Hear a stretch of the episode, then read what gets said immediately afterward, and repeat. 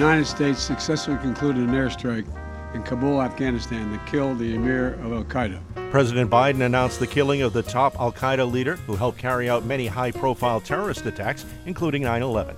It's Tuesday, August 2nd. This is All Things Considered.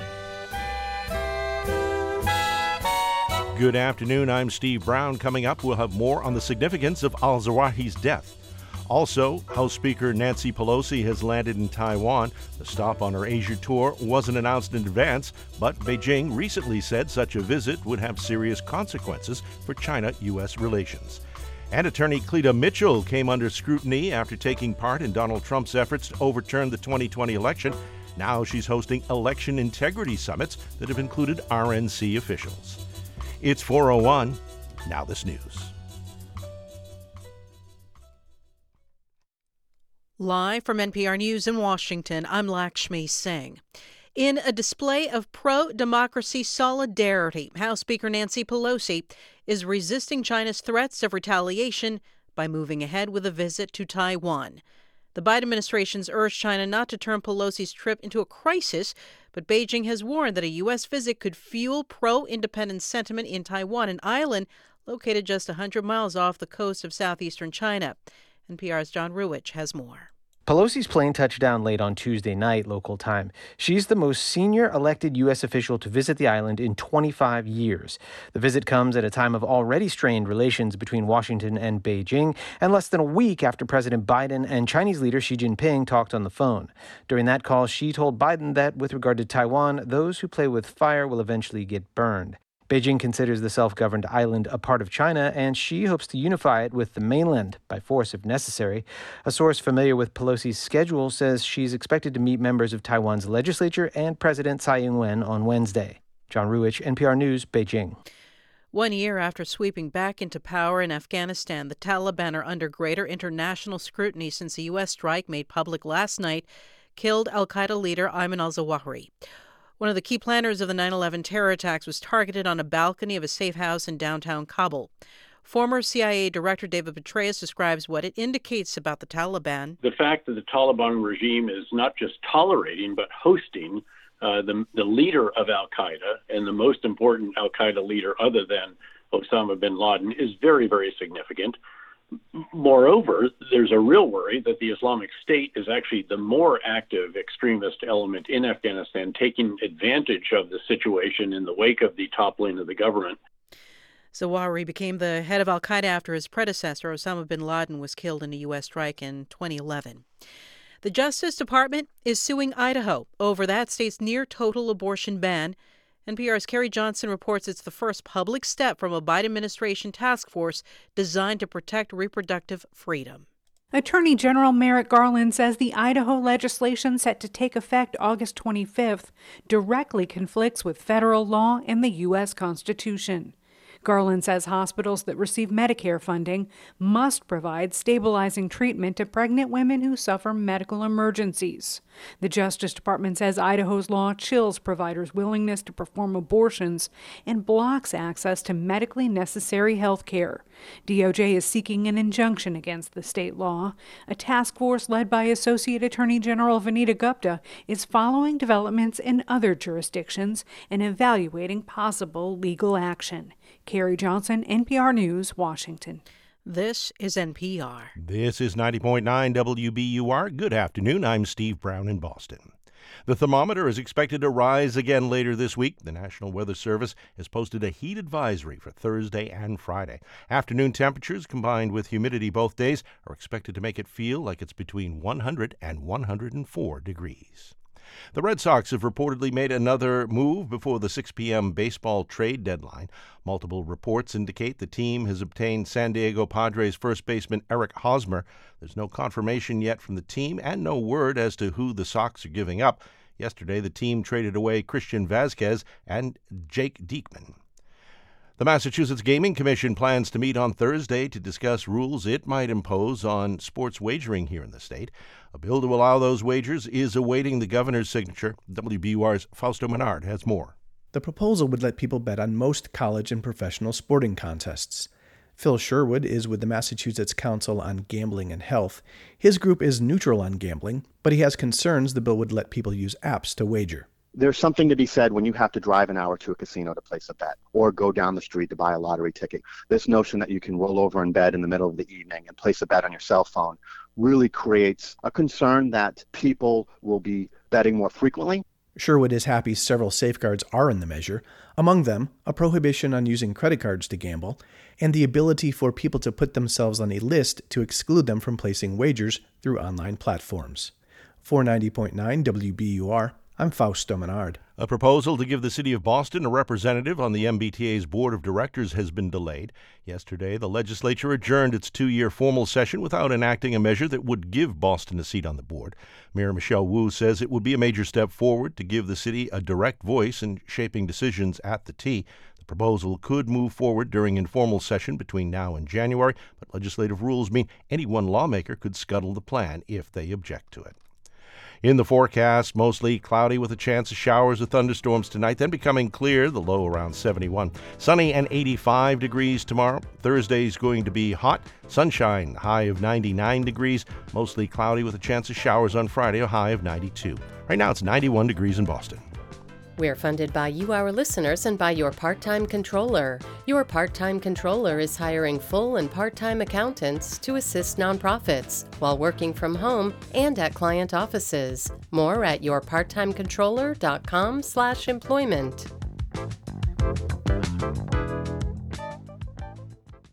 This is All Things Considered from NPR News. I'm Ari Shapiro in Washington. And I'm Ailsa Chang in Culver City, California. Almost 21 years after 9 11, the mastermind of those attacks is dead. A U.S. drone strike killed Al Qaeda leader Ayman al Zawahiri on Sunday morning in Afghanistan. The intelligence community tracked his location to a safe house right in the middle of Kabul, it's a house in the Sherpur neighborhood of Kabul, which is upscale, a lot of big houses. Some of them used to be occupied by U.S. backed warlords, big blast walls, guard towers. Now, of course, the population has flipped. It's different because the rulers are different. That's NPR Steve Inskeep reporting from Afghanistan, a country now run by the Taliban after the U.S. withdrew its troops last year. And less than one year after that evacuation, the head of Al Qaeda turned up in Afghanistan's capital. So, what does that mean for the future of the country? That is a question for Afghan American diplomat and former U.S. Special Representative for Afghanistan Reconciliation, Zalmay Khalilzad, who joins us now. Welcome. Uh, thank you. Good to be with you. Good to have you. So, do you believe the Taliban knew with total clarity that Zawahiri was in the heart of Kabul? What do you think? Well, it's very likely that some Taliban knew whether the leadership as a whole knew it, uh, I'm not sure, but certainly uh, it looks like the Haqqani network, which is an important element of the Taliban, did know. But you think it's plausible that some elements of the Taliban did not know of his presence there? Uh, it is possible. Um, I will not rule it out, and maybe uh, there was a disagreement or anger, uh, even uh, that the uh, some elements were violating the agreement and that was negotiated between the United States and the Taliban, mm-hmm, mm-hmm. and that uh, uh, this action uh, by the Haqqanis uh, would have put at risk the gains that they had made and the lessons that they had learned uh, that by supporting Al Qaeda the last time cost them a lot. Right. So I would not be surprised if some elements of the Taliban may have helped us, that's tipped us off in terms of the location. Well, can we talk more about this agreement you speak of? This is the Doha Agreement. You helped negotiate this U.S. Taliban deal that allowed the U.S. to withdraw its troops. Secretary of State Antony Blinken said today that the Taliban, quote, grossly violated that agreement by allowing Afghan territory to be used by terrorists. If we can just take a step back for a moment, what exactly did the Taliban promise in those discussions? Well, uh, they signed an agreement, a text uh, in two parts. Part one specifically, uh, in, in general terms, says that the Taliban would not allow uh, the territory of Afghanistan uh, to be used by groups or individuals, especially Al Qaeda, and that was our uh, demand because mm-hmm. of 9 11, mm-hmm. to, to threaten the security of the United States and our allies. And then they annexed uh, as great details of how we would evaluate uh, Taliban performance or compliance.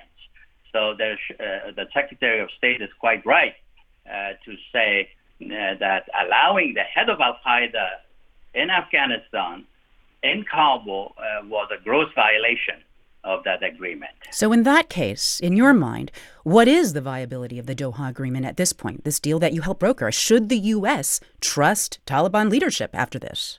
Well, we never uh, trusted the Taliban leadership. Uh, we uh, uh, hold them accountable to the agreement that they made, but at the same time, uh, we uh, wanted to maintain and have maintained the capability to respond to the presence of Al Qaeda or other terrorists that would threaten the United States. Our commitment, bipartisan commitment, has been that we would not allow Afghanistan to become a safe haven for terrorists who would threaten the United States. And we demonstrated a few days ago that even though we don't have a large number of troops or any troops in Afghanistan, we have the capability and the will uh, to execute and deliver on the commitment that we have made. Well, now let me ask you this. The Taliban is accusing the U.S. of violating the Doha Agreement by initiating this drone strike in the first place. How would you respond to that? Well, that's uh, uh obviously wrong. Uh, the agreement is clear, it's in black and white.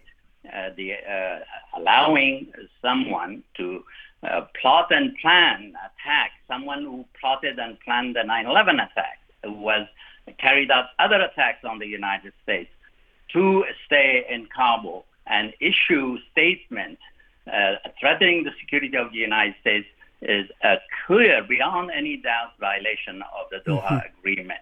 Okay. In the last minute and a half we minute and a half we have left, I want to ask you this. And that is what has the U.S. been doing the last 20 years? Because the U.S. invaded Afghanistan, to take out al Qaeda leadership after 9 11, stayed there for two decades. Less than a year after the U.S. withdraws troops, this happens. What does that say about what the U.S. has managed to achieve the last two decades, you think?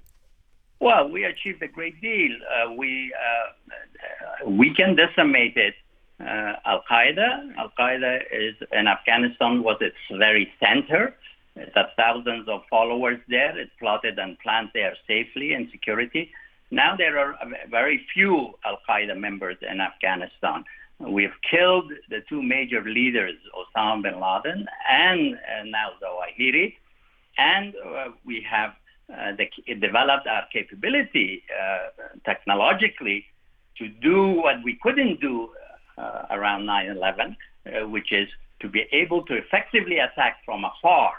Uh, that still is some work in progress. We need to do better to even develop further that capability.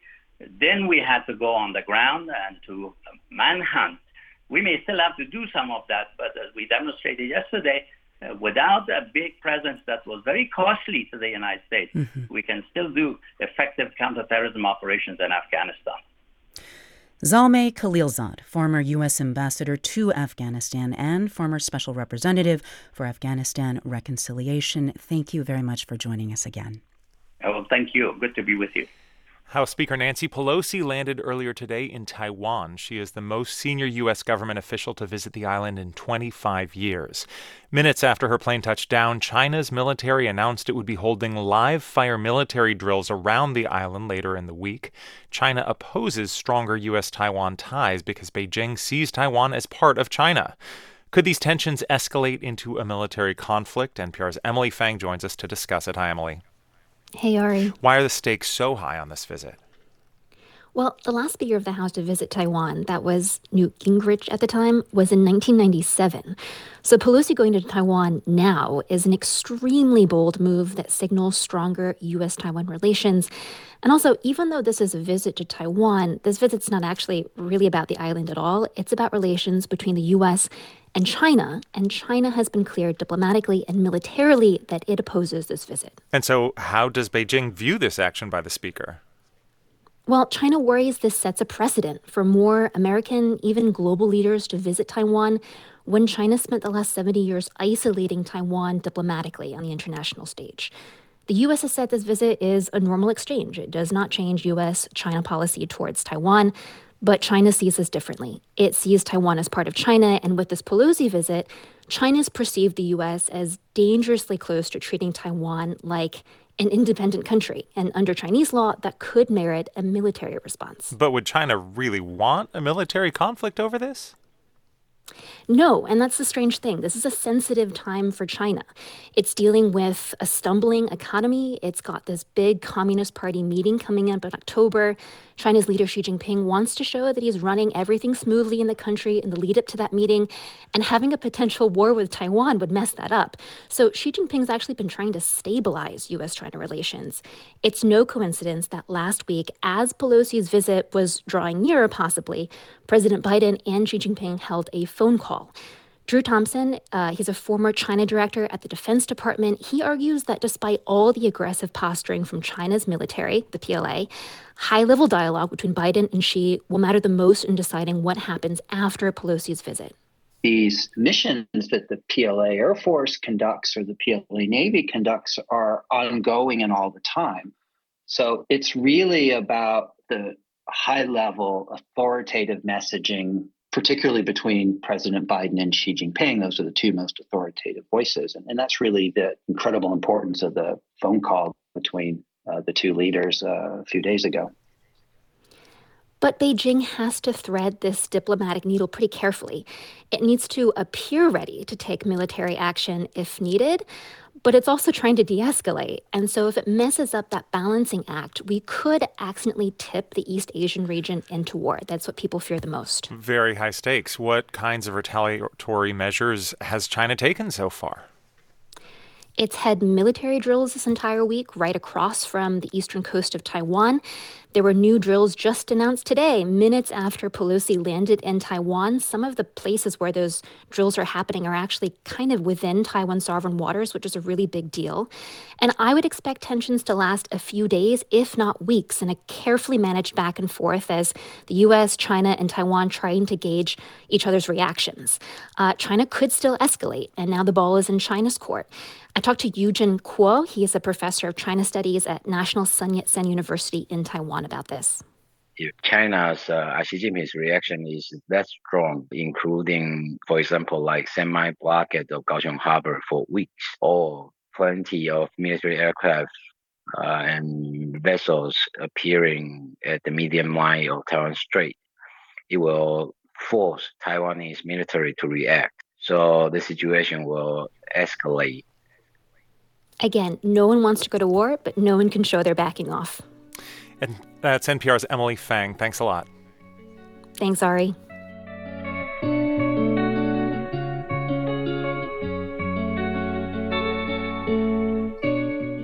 This is All Things Considered from NPR News. This is 90.9 WBUR and WBUR.org. Good afternoon. I'm Steve Brown. Ahead on All Things Considered, an attorney who came under scrutiny for taking part in Donald Trump's efforts to overturn the 2020 election is now hosting election integrity summits that have included RNC officials. That's ahead here on WBUR.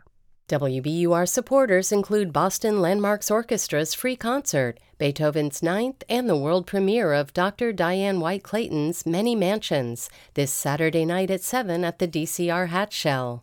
And Gentle Dental, helping you get the dental care you need when you need it. Learn more about teeth whitening for new patients this summer at gentledental.com. In business news, home prices in the Boston area are rising at a slower rate than the national average. A report today from the real estate analytics company CoreLogic finds home prices in Greater Boston rose nearly 11% last month compared to one year ago. Across the nation as a whole, prices were up 18% in that time. Those jumps may not be as large in future months. CoreLogic warns the pace of home price increases appears to be slowing. Wall Street stocks were down today. The Dow finished the day down 1% or 402 points at 32,397. Nasdaq was off 0.16% or 20 points at 12,349. We are funded by you, our listeners, and by BU's Metropolitan College, offering part time graduate programs in health communication, 100% online. Learn storytelling and media strategies vital to health marketing and communication. Learn more at bu.edu/met. In the forecast, mostly cloudy with a chance of showers and thunderstorms tonight, then becoming clear. The lows will be around 71 degrees. Sunny and 85 degrees tomorrow. Thursday's going to be hot, sunshine. The highs will be around 99 degrees. Mostly cloudy with a chance of showers on Friday, the high around 92. The weekend, sunny and 87 degrees on Saturday, sunny and 92 degrees on Sunday. Right now it's 90 degrees in Boston. This is WBUR. Support for NPR comes from this station and from Keeper, a secure password manager designed to protect with strong encryption against account takeover, ransomware, and cyber theft, used by millions globally. Learn more at keepernpr.com. And from Avalara, providing cloud based sales tax solutions for businesses of all sizes with real time tax rate calculations and automatic return filing. Learn more at avalara.com slash NPR. This is All Things Considered from NPR News. I'm Ailsa Chang. And I'm Ari Shapiro. Ahead of this year's midterms, a lawyer who worked on former President Trump's efforts to overturn the 2020 election is now trying to mobilize a volunteer army of poll watchers. Her summits have included top officials from the Republican Party alongside at least one activist who's promoted the QAnon conspiracy theory. As NPR investigative correspondent Tom Dreisbach reports, hours of leaked audio are shedding light on their efforts. Everybody in the back, take your seats. Back in March of this year, in a hotel just outside Harrisburg, Pennsylvania, people gathered for what was billed as an election integrity summit. It was officially nonpartisan, but the audience seemed clearly pro Trump. Okay, I got some good news. Donald Trump did not lose Pennsylvania. He did not lose Pennsylvania. That's Doug McLinko, a county commissioner from Pennsylvania who wants to eliminate mail in voting in the state. He said proudly that he voted against certifying the 2020 election. This event was put on by a longtime conservative election lawyer named Cleta Mitchell. We are taking the lessons we learned in 2020 and we are going forward to make sure they never happen again, ever. If the name Cleta Mitchell sounds familiar, it's probably because of this phone call. So, what are we going to do here, folks? I only need 11,000 votes. Fellas, I need 11,000 votes. Give me a break. This is from January 2nd, 2021. President Trump pressured Georgia election officials to overturn the state's election results. Trump brought Cleta Mitchell as backup. What I don't understand is why it wouldn't be in everyone's best interest to try to get to the bottom, compare the numbers, to try to be able to get to the truth. According to the congressional committee investigating January 6th, Mitchell had also suggested a plan to submit alternate slates of pro Trump electors.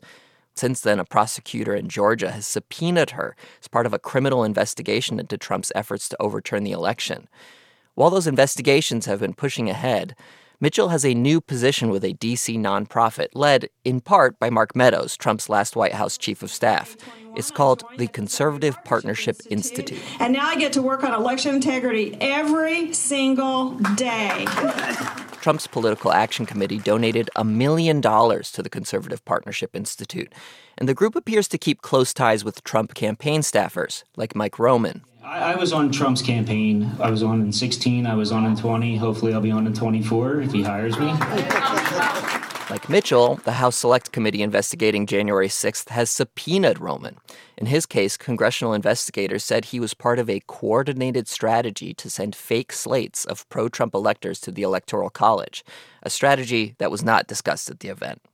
The summit also featured figures closer to the far right. With that, I would like to recognize Toni Shuppe, who is CEO of uh, Audit Pennsylvania. Toni Shuppe of Audit the Vote Pennsylvania was introduced as the leader of the state's conservative election integrity coalition. She attended the pro Trump Stop the Steal rally in Washington on January 6th and was outside the Capitol during the riot. At this event, she led the group in a pledge of allegiance and a Christian prayer. That you will guide the leadership that is in this room to restore integrity, liberty, and freedom to this great country so that you can get all the glory. In Jesus' name we pray. Amen. Amen. Shuppe has said that her path to activism started with a 10 part, three hour online video that promoted conspiracy theories from 9 11 to QAnon and the bizarre theory called Pizzagate. Pizzagate is real. In an email, Shuppe said that she did not believe everything in the video, but that it was a compelling argument that opened her eyes. I asked her about this startling moment. Worldwide, children are stolen and sold to elite pedophile rings. The murderers then drink the children's blood and they eat their flesh. Shuppe told me she did not know if those specific claims were true, but called it a great question. She suggested that NPR should spend some time digging into it. Well, good morning, everyone. Um, Back at the event, the real focus was on the next election.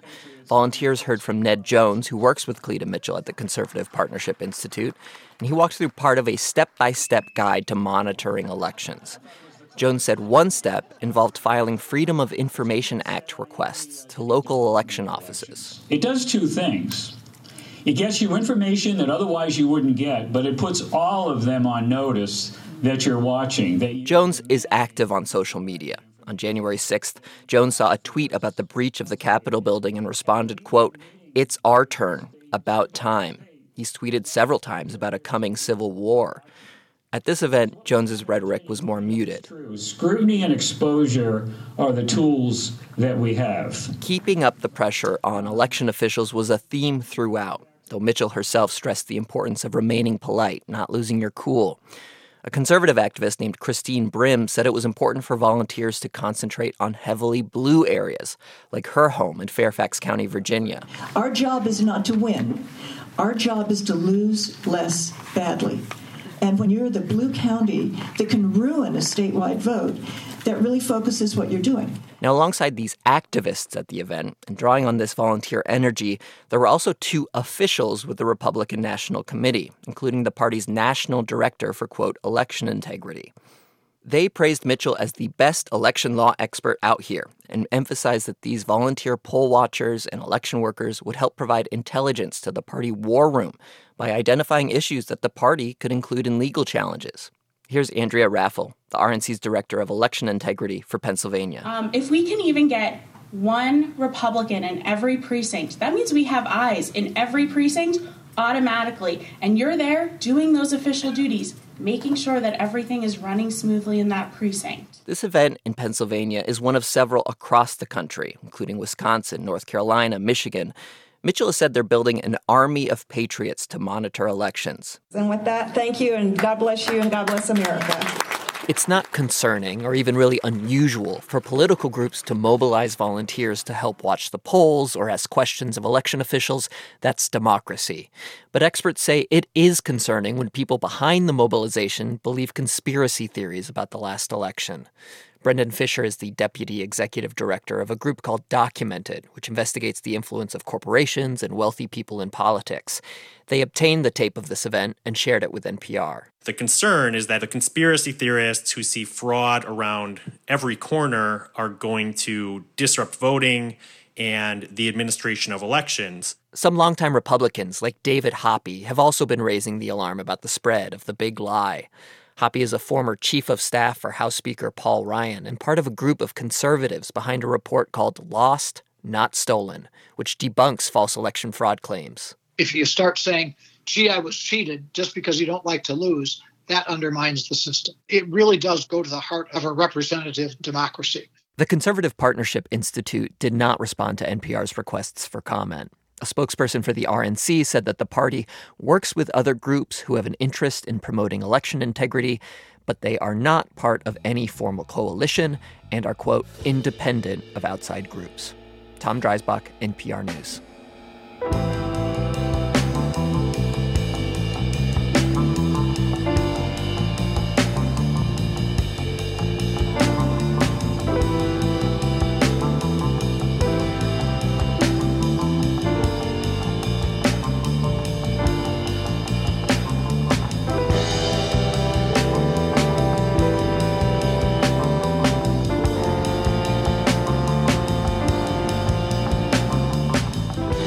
This is NPR News. We're funded by you, our listeners, and by MathWorks, creators of MATLAB and Simulink software, powering the Engineering Design Workshop exhibit at the Museum of Science. MathWorks.com/mos. Comcast Business. Whether your business is starting or growing, Comcast Business is working to build a network to keep customers connected. Comcast Business, powering possibilities. And the New Bedford Whaling Museum, where you can immerse yourself in the art and culture of the South Coast, located off exit 26 on I 195. Plan your visit today. Across North America every year, migratory monarch butterflies travel thousands of miles. Imagine the fact that these butterflies migrate to Mexico. How does it, something that weighs about half a gram manage to do what you can't do? The monarch butterfly is now endangered, but they can be saved. Find out how on point tonight at 7 on 90.9 WBUR, Boston's NPR news station. Live from NPR News in Culver City, California, I'm Dwane Brown. After a major setback, the Senate is expected to vote shortly on legislation that would provide health care and benefits to military veterans exposed to toxic burn pits. NPR's Windsor Johnston has the story. Veterans have been camped out on the steps of the U.S. Capitol building demanding that Congress pass the legislation. Senate Majority Leader Chuck Schumer slammed the Republican no votes, calling the bill long overdue for service members. Our veterans have already given their all to defend our nation from threats abroad. They shouldn't have to fight a second war here at home just to get the health care benefits they rightfully deserve. The legislation would allow veterans with certain illnesses to receive treatment and disability payments without having to prove their conditions came from their service. Some Republicans have dismissed the bill, calling it a budgeting gimmick. Windsor Johnston, NPR News, Washington. The Justice Department is suing Idaho over the state's near total abortion ban set to take effect later this month. This is the first public step from the Biden administration task force designed to protect reproductive freedom. Attorney General Merrick Garland says hospitals that receive Medicare funding must provide stabilizing treatment to pregnant women who suffer medical emergencies. In some circumstances, the medical treatment necessary to stabilize the patient's condition is abortion.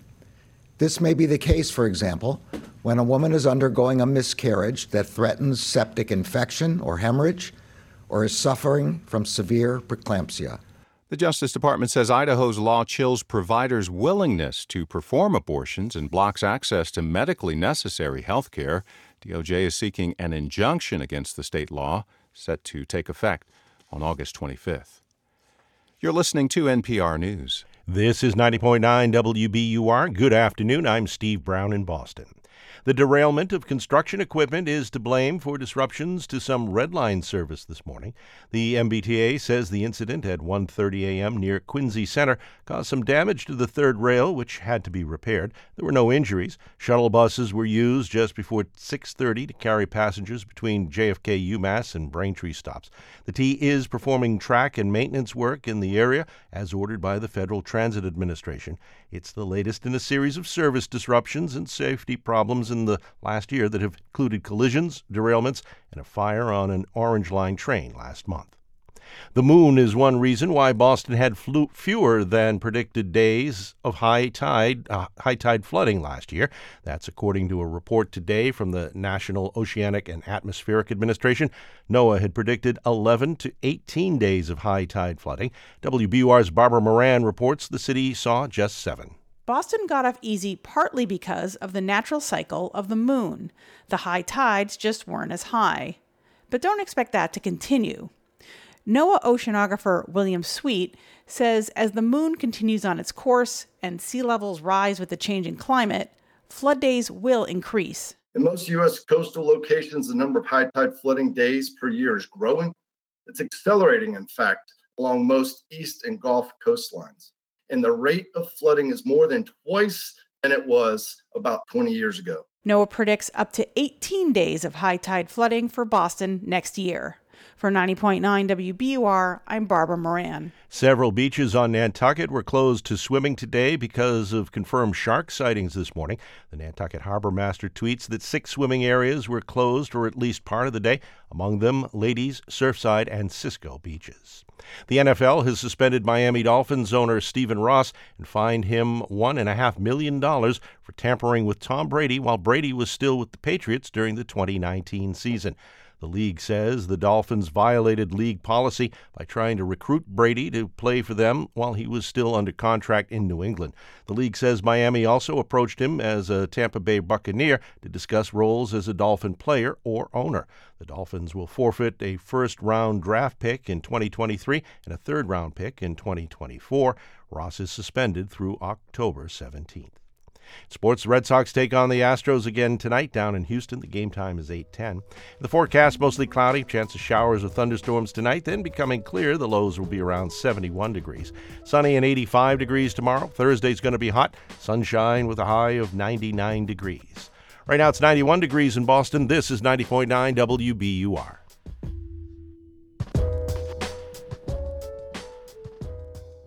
Support for NPR comes from this station and from Amazon Business. From small business to big enterprise and everything in between, Amazon Business works to help simplify the supplies buying process. Learn more at amazonbusiness.com. And from Indeed, a hiring platform designed to streamline the hiring process. Indeed works to help businesses attract, interview, and hire candidates in one place. More at indeed.com/npr. And from the Annie E. Casey Foundation. This is All Things Considered from NPR News. I'm Ari Shapiro in Washington. And I'm Ailsa Chang in Culver City, California. It's primary day in Kansas. And in addition to selecting nominees for federal, state, and local office, Kansans will be voting on one issue getting a lot of attention right now an amendment that could set the stage for vastly tighter abortion laws. Now, even in a conservative state, that vote is looking pretty close. And here to talk more about it is NPR political correspondent Danielle Kurtz. Slavin. Hey, Danielle. Hey there. All right, so what exactly would this amendment do? Sure. So, this amendment hinges around a 2019 state Supreme Court decision, and that decision found that the state constitution protects the right to an abortion. So, this amendment would just undo that. It would change the Constitution to say explicitly that no, it does not protect the right to an abortion. So, the amendment itself wouldn't change policy, but especially post Roe, it would open the door to any number of new restrictions on abortion. Okay, let me make sure I understand this. So, this wouldn't be like a new law, it's an amendment no. that would allow for a possible new law. So, I, I'm just curious like how are the two sides messaging on something that's not quite clear cut here? Well, let's let's start with the no side. That is the people who are who support abortion rights. Mm-hmm. They're arguing that the amendment is going to lead to a ban on abortion. And one slogan you see on a lot of yard signs here it says stop the ban. I talked to voters about this. I talked to Alma Eisenberg and her two adult daughters, Amber and Allie, outside of a polling place and I asked them, "Do you fear a ban?" Yes. Yes. Yes. Because they'll make it a ban. Yeah. Right? Yeah, it just gives them permission to ban it and to make up what other crazy things that they believe and whatever laws that they can just invent. Mm-hmm. Now, of course, we don't know what lawmakers would do if this passes, but I've spoken with professors and analysts who have all told me that very restrictive abortion laws would be likely. Okay. Well, what about people on the yes side, like people who oppose abortion rights, who want this amendment to pass? What are they arguing here? On this side, the goal is entirely to try to make the case that the amendment is not extreme. And that is reflected even in the amendment language itself. It says that lawmakers may pass laws, quote, that account for the circumstances of pregnancy resulting from rape or incest, or circumstances of necessity to save the life of the mother. Now, what you might notice is that that doesn't say they will pass laws with those exceptions, just that they may. And the vote no side has criticized this as misleading. Hmm one more thing I should add is that another main message from this side is that this is purely about democratic representation, to allow lawmakers to reflect what people want in the law. However, major organizations pushing the amendment have been very hesitant to say what they want lawmakers to pass. I was out yesterday with Titus Folks. He's a grassroots political coordinator for Students for Life. And we were talking about how there are a lot of very strongly anti abortion rights people in Kansas. So I asked him, why not lead with a message of purely this amendment would just cut way back on abortion? I think the, the messaging they chose was to focus on people in the middle and to say, hey, you like these reasonable restrictions on late term abortion, which are overwhelmingly popular. So mm-hmm. that's what they focused on. I think, I think that's, that's they're just trying to build the majority, basically. Huh. So focusing on the people in the middle, what's your sense then of how that messaging is working? Well, if you just look at polling, there aren't a lot of great polls on this, but one from Kansas pollster Coefficient recently found it to be a tight race with a slight lead toward the yes side. And, you know, Kansas is a pretty red state. So, and the Supreme Court decision overturning Roe really energized the pro abortion rights side. But the middle is where you hear people thinking hard about what they support. And one person is Republican Dana Corporon, who had already voted no on the amendment. I generally am very pro life, but I also have a problem with the government getting in the middle of people's personal decisions. So, if you talk to the vote no side, they believe those people, the moderates, that they will break for them. That is NPR's Danielle Kurtzleben. Thank you, Danielle. Yes, thank you. Georgia is known as the peach state. The fruit is plastered everywhere from the state's license plates to its I voted stickers. But rising temperatures from climate change could threaten Georgia's most iconic crop. As WABE's Sam Gringlas reports, Georgia farmers are learning to adapt. Down a dirt road lined with peach and pecan trees, Al Pearson hops out of his truck and opens the door for his dog, Essie. Essie, whoa. Essie, everything's good. He surveys a stretch of orchard his great grandfather first planted some 140 years ago. It's just home. There's a magnetism about it. Pearson's family has grown peaches in Georgia for five generations. Today, the trees are still harvested by hand. It's still a lot of stress and gamble, and visitors still love Pearson's peach ice cream. You're good. You like you like that ice cream? You're not gonna let it drip on anything, are you? Some things have changed, though. In the packing house, an optical sorter snaps images of every peach rolling down the conveyor belt, directing them to just the right packaging and customer. But now, Georgia peach farmers may face a new disruption climate change. Pearson says avoiding the conversation is impossible. I'm not a climatologist, but I am a farmer, and the climate does affect us. It's not something that I can see every day. Still, scientists warn that growers should expect warmer winters with fewer chill hours. That's the number of hours where the temperature drops below 45 degrees. Peaches and some other fruit trees need a minimum number of them to fruit, says Pam Knox, an agricultural climatologist at the University of Georgia. We know for sure winters are getting warmer, and there's no other explanation that there can be other than human caused global warming. Knox says climate data show chill hours have already been trending downward in Georgia. Though some farmers planning for the future may swap crops, peaches are not going to go away in Georgia. It's not like Georgia's someday going to become the no peach state. That's because horticulturists are breeding new varieties that require fewer chill hours. You want to follow me and we can go to the orchard? Yeah. yeah sure. Horticulturist Dario Chavez is testing new peach varieties at a University of Georgia experimental station. He believes new varieties can help sustain Georgia's peach growing tradition. While some might be skeptical about climate change affecting their crops, Chavez says many growers he talks to are already adapting. 30, 40 years ago, you used to grow thousand chihuahua cultivars. I say, do you grow those now? And they probably say no. Producing a new variety isn't easy. A new breed may require fewer chill hours, but if it blooms too early, it's vulnerable to late frosts. There are other considerations too, like disease, humidity, or drought. It can be a decade long investment. Every variety is like a child. It takes years to figure them out. At Pearson Farm, Al Pearson's son, Lawden, has already been trying new varieties. He's anticipating many changes the farm may have to adapt to in the future, including the climate. Today, two peach varieties grown by Pearson's great great grandfather are still in production the Belle of Georgia and the Elberta. Climatologist Pam Knox estimates if trends persist, those varieties likely won't be tenable here by mid century. Lawden Pearson is undaunted. We got to keep changing as the environment, as everything else changes. It's a challenge Pearson is ready to take on. He says they don't have a choice. For NPR News, I'm Sam Gringlas in Fort Valley, Georgia. You're listening to All Things Considered from NPR News.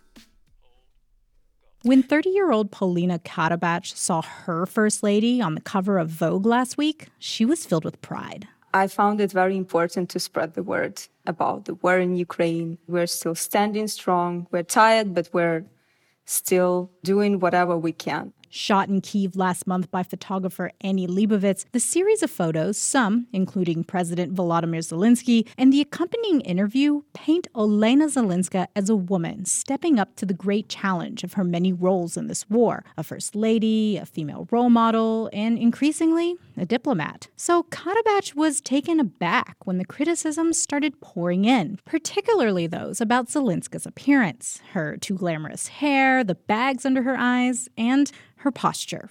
Sit like a girl. It's inappropriate for the first lady. It's inappropriate for the women to sit like this.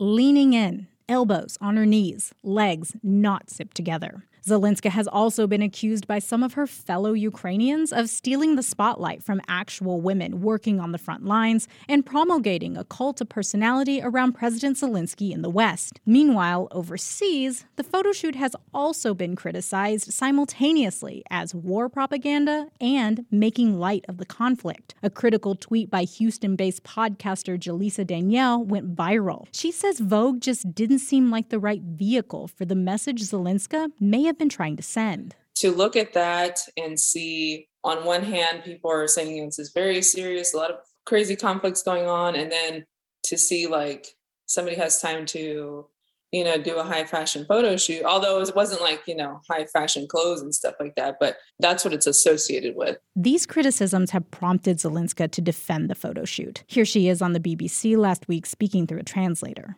I will repeat myself again that I'm using every opportunity to speak about Ukraine. That was a massive opportunity because millions of people read Vogue. Enter hashtag sit like a girl, now being used by women all over the world in recreating Zelenska's now iconic front page photo. Soldiers, police women, activists, artists, women both outside and inside Ukraine. I think it's amazing, and I think it shows like the power that civil society has in Ukraine, which is so nice to see in juxtaposition to, you know, Russia. Valeria Volshevska is a Ukrainian activist who works for Amnesty International in London. She says it's really nice to see Ukrainian women in particular stand up for themselves and challenge stereotypes at such a crucial time. And it's nice to see that, like, you know, sometimes you don't even need words to stand up for something. And I think this is like such a great example of that, right? Like, when you see that you 100% know what they're talking about which is the fact that like it's okay for women to sit however the hell she wants to. Polina Katabach recreated First Lady Zelenska's photo in her Kiev apartment and posted it onto Facebook. Her portrait was taken by her husband, Yuri. I think that we should stop paying attention to this and, and start focusing on what's important. Like the Russian invasion, now in its sixth month, not how women are sitting. Ashley Westerman, NPR News, Lviv.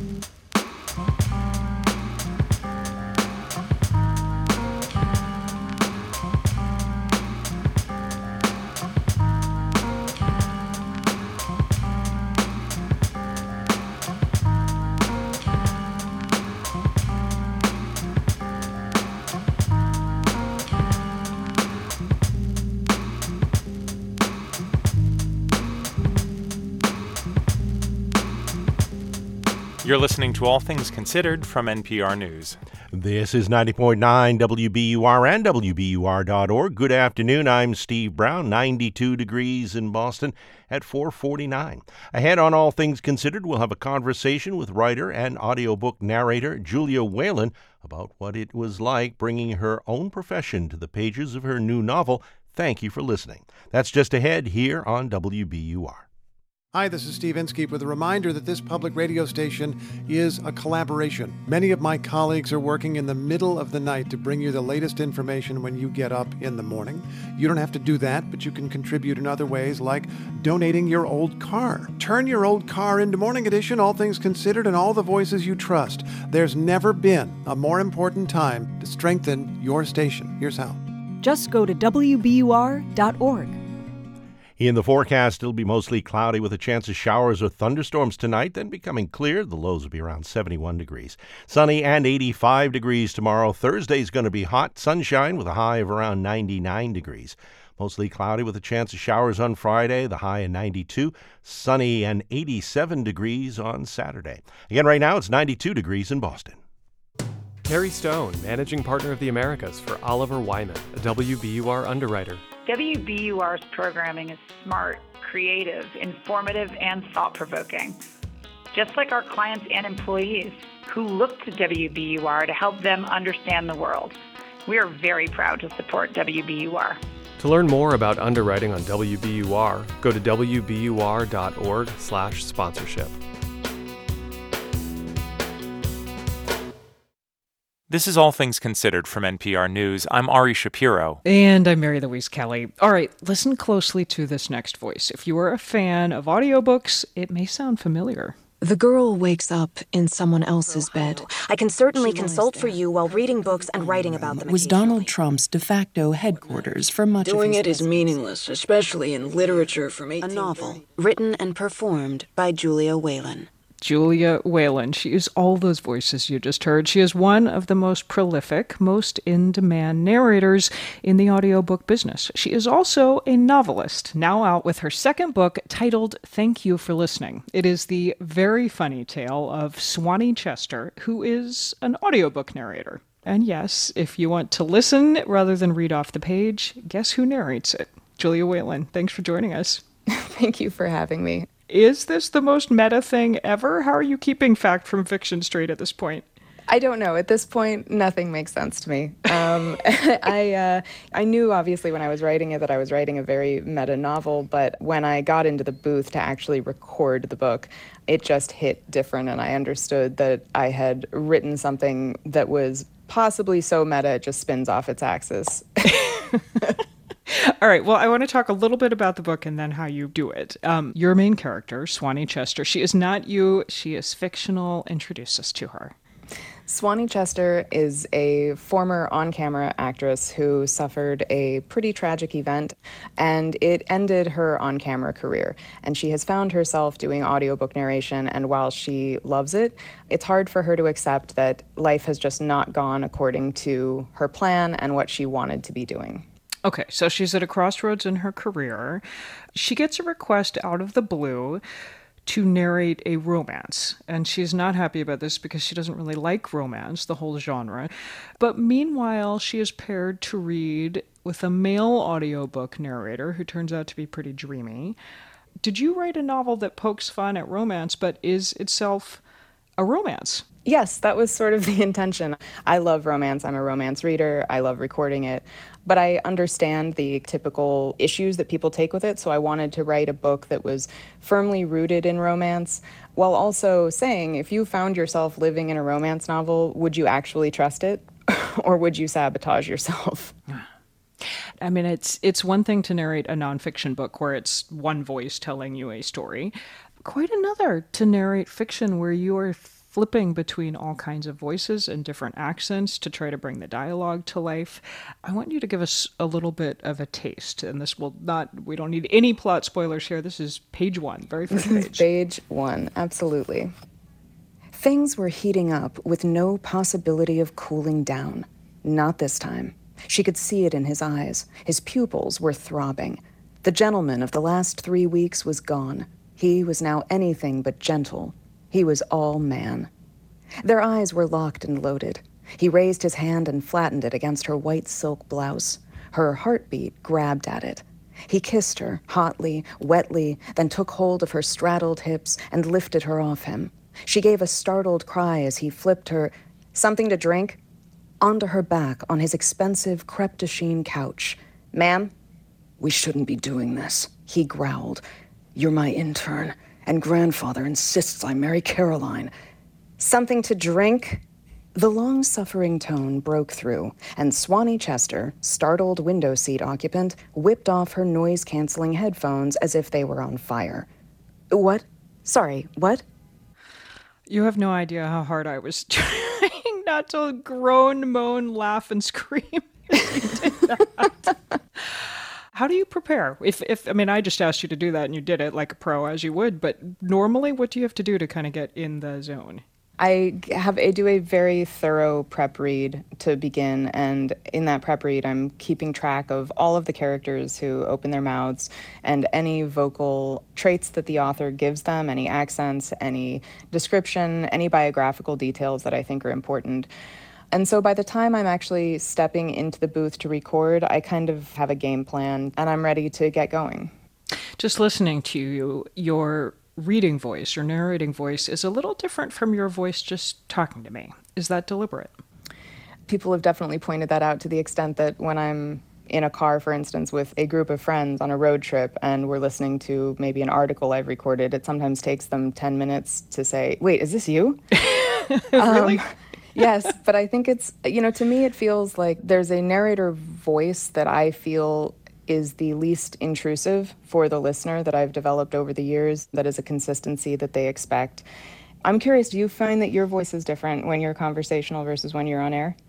People recognize my voice when I'm out and about, like checking in for a flight at the airport or Oh, at so the coffee shop or something. Does that happen to you?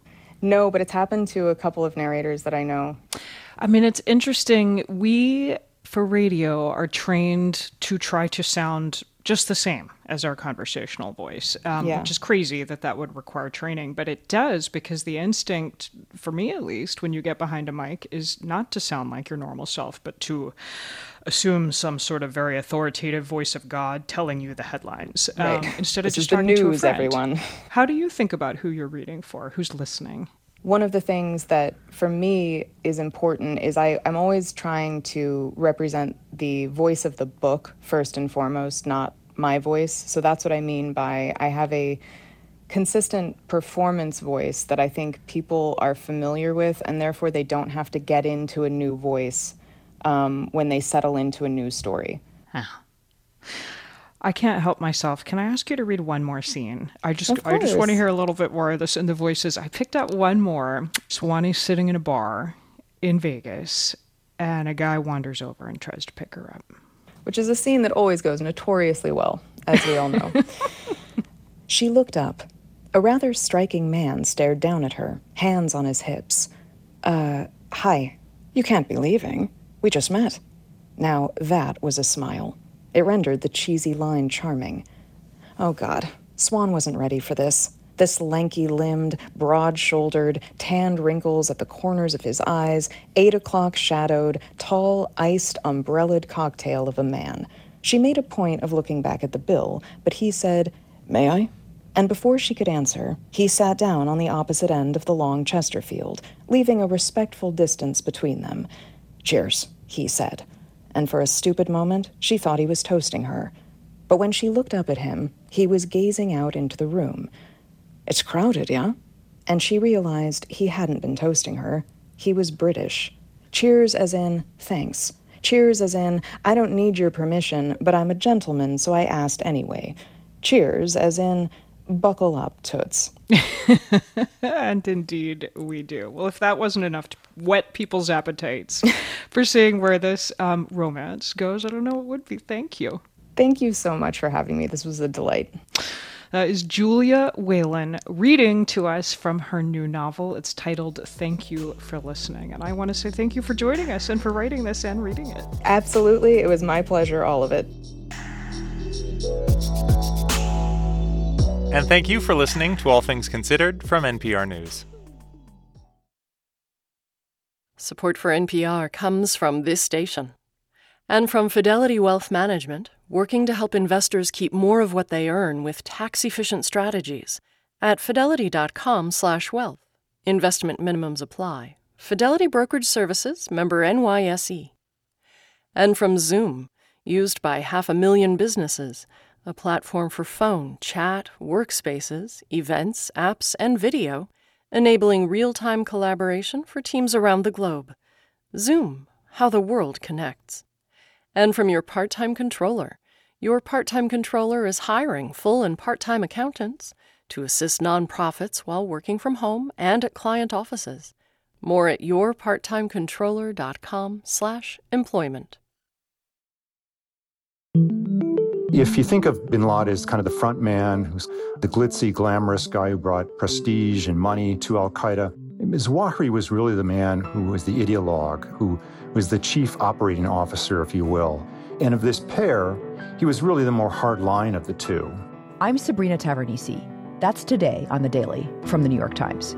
Tonight at 8 on WBUR. I'm midday host Jack Lepiarz, and this is 90.9 WBUR FM Boston, 92.7 WBUA Tisbury, 89.1 WBUH Brewster, and you can listen anytime with our app or at WBUR.org. WBUR, Boston's NPR news station.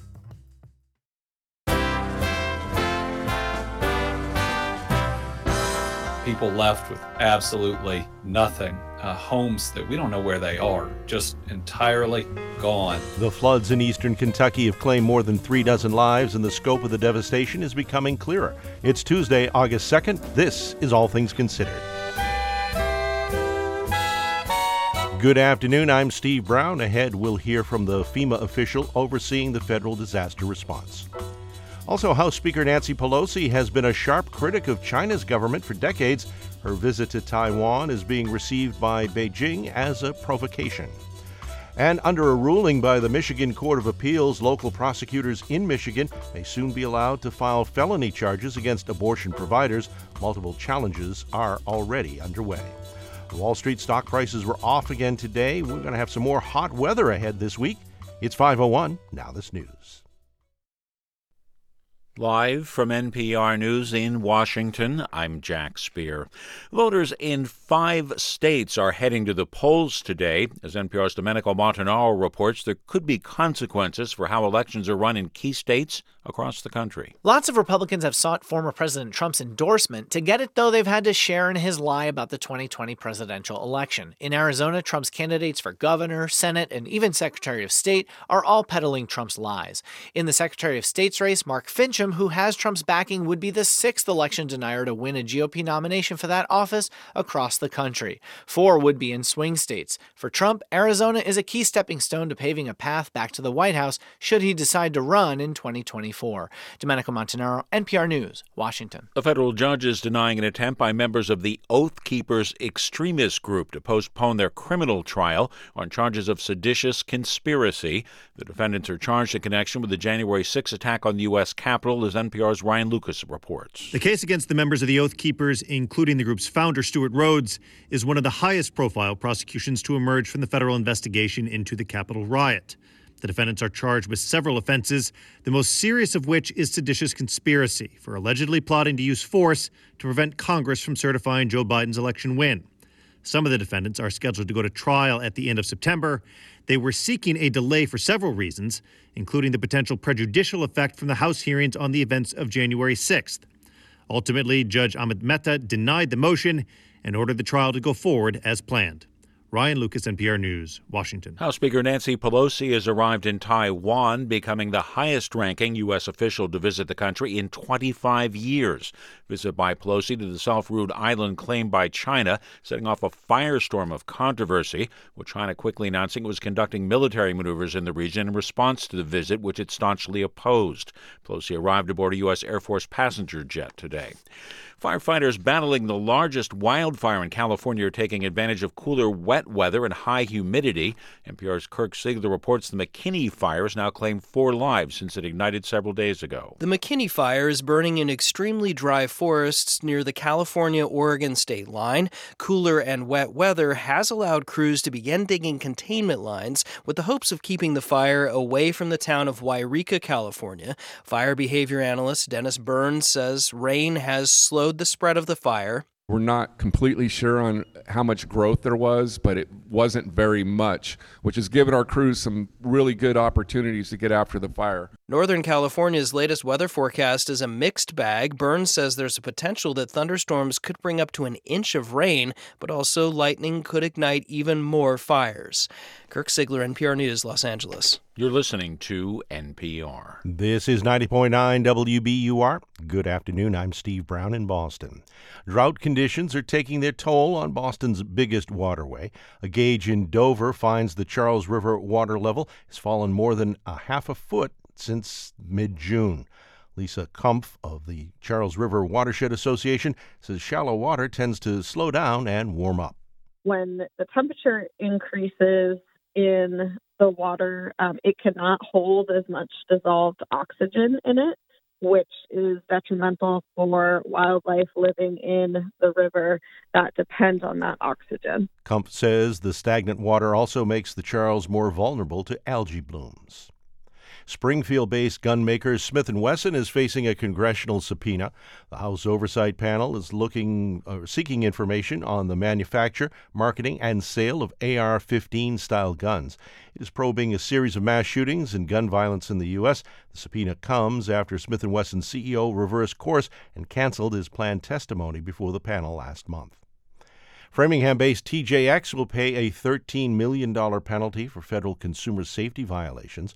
The Consumer Product Safety Commission says the parent company of TJ Maxx and Marshalls knowingly sold products that were the subject of 21 different recalls over the course of five years. Many of the products included baby sleepers that were recalled because of a risk of suffocation. As a result of today's settlement, the company will maintain a recall compliance program. A new lawsuit alleges a priest who served in Lynn sexually assaulted a boy when he was 12. The anonymous plaintiff claims Paul Fitzpatrick Russell abused him more than 30 years ago. Russell denies the allegations that stem back to his time working at the Sacred Heart Parish. He's now an auxiliary bishop in the Archdiocese of Detroit. The lawsuit also names the Archdiocese of Boston. The Archdiocese says it's withholding comment on the claims because of a pending legal matter. A New Hampshire man is facing a citation after security teams found a loaded firearm in his carry on luggage at Logan Airport. Transportation Security Administration officers uncovered the handgun with a round in the chamber in the backpack yesterday at a screening checkpoint. Massachusetts State Police confiscated the gun. Officials have not released the man's name. Screeners have detected 15 handguns at Logan so far this year. 13 of those were loaded. Sports, the Red Sox take on the Astros tonight in Houston. The forecast mostly cloudy, chance of showers or thunderstorms tonight, then clear. The lows will be around 71 degrees. We're funded by you, our listeners, and by Workday, an enterprise management cloud focused on providing organizations with a system to continuously plan for all what if scenarios. Workday, the finance, HR, and planning system for a changing world. From NPR News, this is All Things Considered. I'm Ailsa Chang in Culver City, California. And I'm Ari Shapiro in Washington. Hundreds of people are still unaccounted for in eastern Kentucky. The death toll of 37 is expected to rise after some of the worst floods in the region's history. Kentucky Governor Andy Beshear spoke at a news conference this morning. It is absolutely devastating out there. Uh, it's going to take years to rebuild. People left with absolutely nothing. Uh, homes that we don't know where they are, just entirely gone. And we continue to find bodies of our brothers and sisters that we have lost. Brett Howard at FEMA is overseeing federal recovery operations in the area, and he joins us now from Kentucky. Thanks for taking the time. Hey, good afternoon. You're welcome. Uh, begin by just telling us what you're seeing on the ground as you move around there. I think Governor Beshear put it uh, very well. Uh, it's devastation. Houses are gone, um, and it is it's pretty tremendous at the level of impact these, this flood had on the citizens of, of eastern Kentucky. Some of the citizens have told us they wish FEMA had responded more aggressively sooner. Yesterday, we spoke to the owner of Kentucky Mist Distillery in Whitesburg, Colin Fultz. Here's what he said people's out cleaning off their roads with their own personal equipment and stuff, trying so we can get out to get to where we need. And then last night it flooded again on top of what we already had. So some of it had been cleaned up and then it washed right back out again yesterday. So, Brett Howard, what do you say to people who are frustrated with the pace and the scale of the federal response to these floods? The, the federal response uh, began early with, uh, as we became aware of the governor's request and the Kentucky Emergency Management Agency standing up their emergency operations center, we FEMA immediately deployed a liaison officer to begin working with the, the Commonwealth on. Um, and on Friday, uh, the president declared a major declaration, and we became heavily involved in it Friday, and have to this point have sent four, five, excuse me, five urban search and rescue teams uh, to the area to help with the with the swiftwater rescue, to provide uh, technical expertise uh, to the local responders to uh, respond to and help with the uh, the search and the rescue. And We so, are you still primarily in search and rescue mode, or is it rebuilding mode, cleanup? Like, wh- what is the operation at this point? The operation at this point is still a little bit of search and rescue and recovery. We are making, uh, we are transitioning from search and rescue now. Uh, we're not getting any more reports of stranded uh, individuals, and we are we're trying to are transitioning into um, recovery. We brought in 18 truckloads of water, so we're making we're trying to get to people, make sure they're safe, sanitary, secure. We have shelters open. We have mobile registration centers available for uh, to assist survivors and registering for FEMA assistance. Yeah, I was going to ask We about have- that because so many people have lost internet and phone access. It must be hard for them to actually sign up and register their needs. Absolutely, we, we recognize that. We have uh, deployed survivor, survivor assistance teams uh, that are working at the shelters and are going to be going out into the community. And these teams will register uh, the survivors. They'll have the capabilities right there to help the survivors register and register for them. Uh, even if they don't have internet or a phone capability, we can go and meet them where they are and get them registered. Now, the heat index tomorrow is supposed to get up above 100 degrees. And so, when thousands of households are without power, is that creating added challenges for the federal response? It, does create added challenges, but we, seem to be meeting that very well. We're working with the Commonwealth. They've established cooling stations, uh, and in, in several of the, the hardest hit areas, we are supporting those so that individuals that do not have power can come to the cooling station. We're making sure that we're we have stepped up uh, efforts to get more water into these areas and get the water systems back online. This area is prone to flooding, but old timers say they have never seen anything this bad. They say houses that have stood for centuries were washed away by these floods. What's it going to take to come back from this?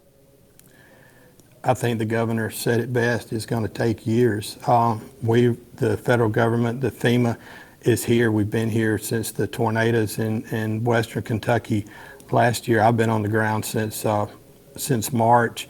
It's going to take some time to rebuild. This, it, what Mother Nature can do in minutes, will take mankind years to rebuild.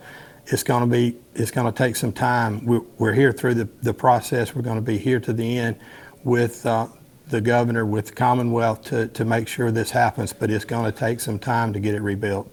That is Brett Howard, who is coordinating FEMA's response to the floods in eastern Kentucky. Thank you very much. Thank you, sir. House Speaker Nancy Pelosi is visiting Taiwan during a tour of Asian nations in spite of warnings from Beijing at a time of high tensions between the U.S. and China. As NPR's Barbara Sprunt reports, Pelosi is no stranger to defying and criticizing the Chinese government.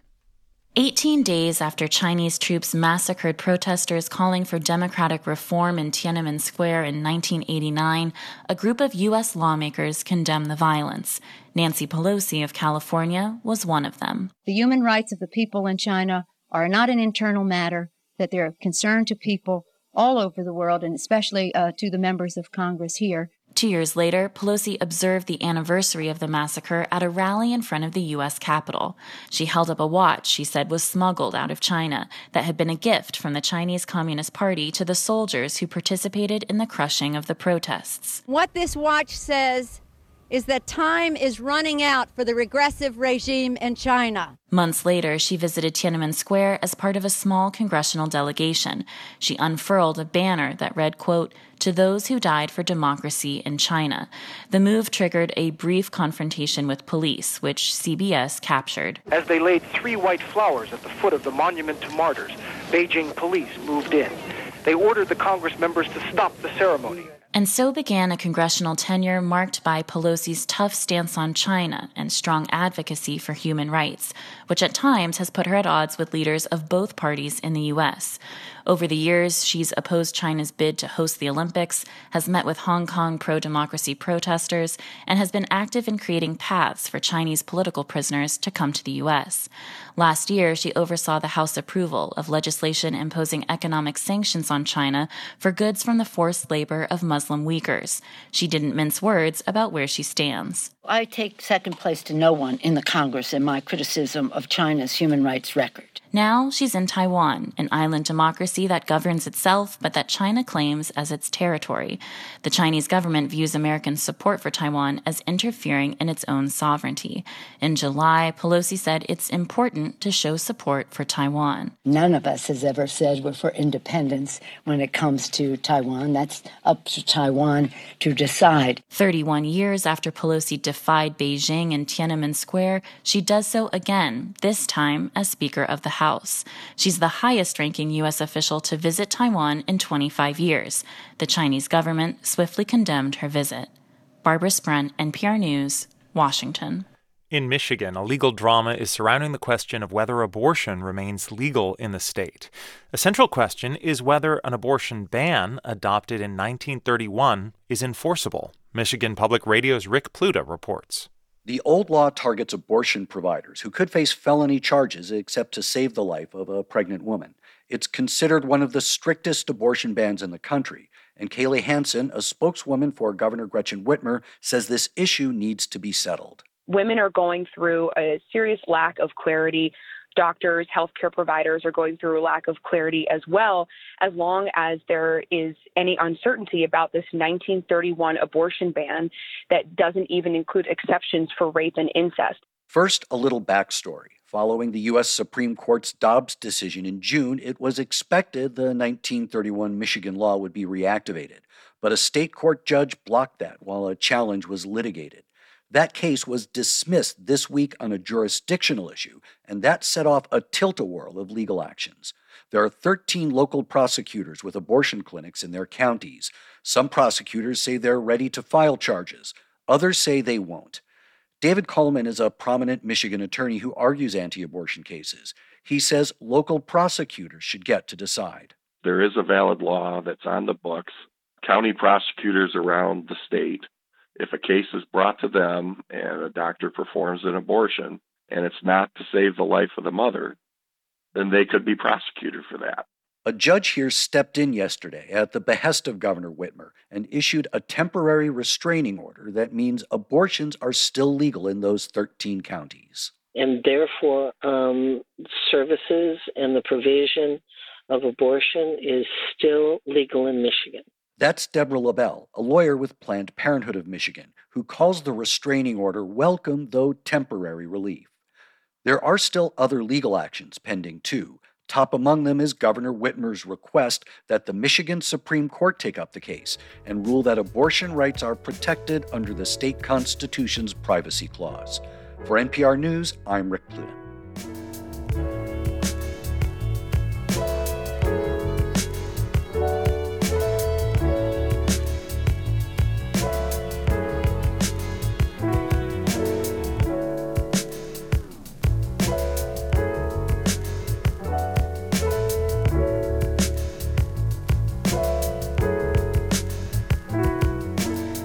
As we just heard, House Speaker Nancy Pelosi's trip to Taiwan is throwing the ongoing military tension between Taiwan and China back into the headlines. Tomorrow on Morning Edition, a look at the recent history of that tension and what's different in 2022. If you aren't by the radio, try asking your smart speaker to play NPR or your local station by name.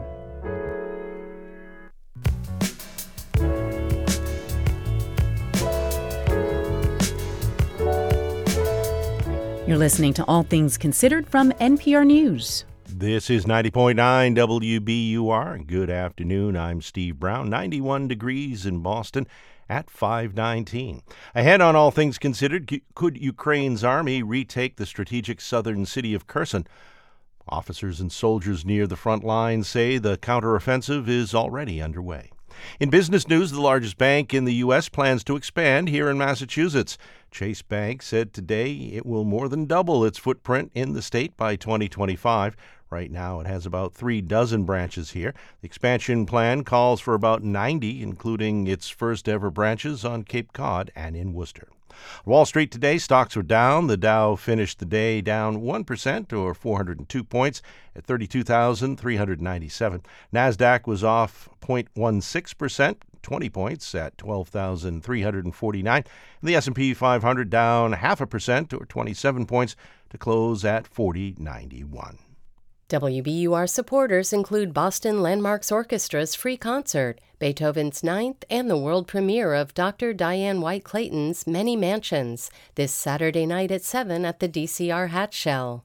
And Cityside Subaru on Route 60 in Belmont, where the Summer of Love event is underway, featuring the all wheel drive Subaru Crosstrek citysidesubaru.com. In the forecast, mostly cloudy with a chance of showers or a thunderstorm tonight, then becoming clear. The lows around 71 degrees. Sunny and 85 degrees tomorrow. Right now, 91 degrees in Boston.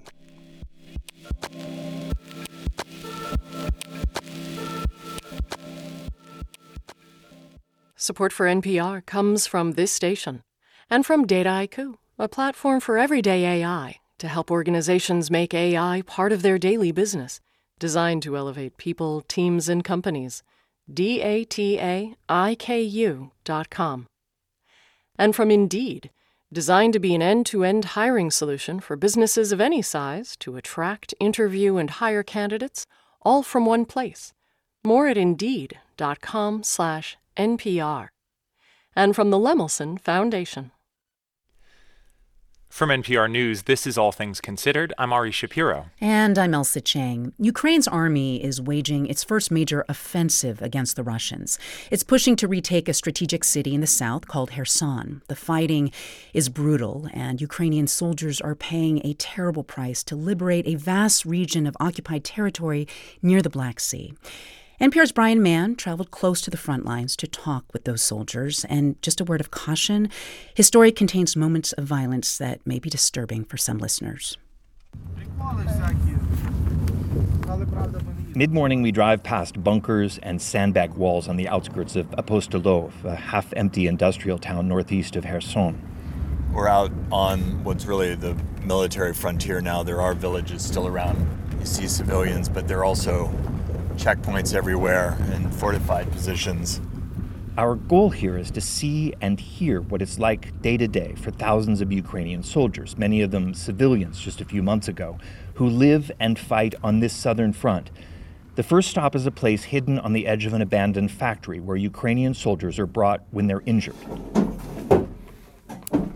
A burly guy with a black beard who calls himself Doc waits in the back of a big army ambulance. Раз, два, he grins and says there are no patients here now, but he thumps the medical equipment strapped to his body armor and says he's ready. He says when wounded soldiers arrive, they're often in a very bad state, often hit by Russian artillery. He has to work fast to stabilize the men before transporting them onto a military hospital. As the offensive continues toward Kherson, Doc says things will only get worse with more casualties. The day after our trip, the Ukrainian military told NPR 26 wounded soldiers were brought here for care.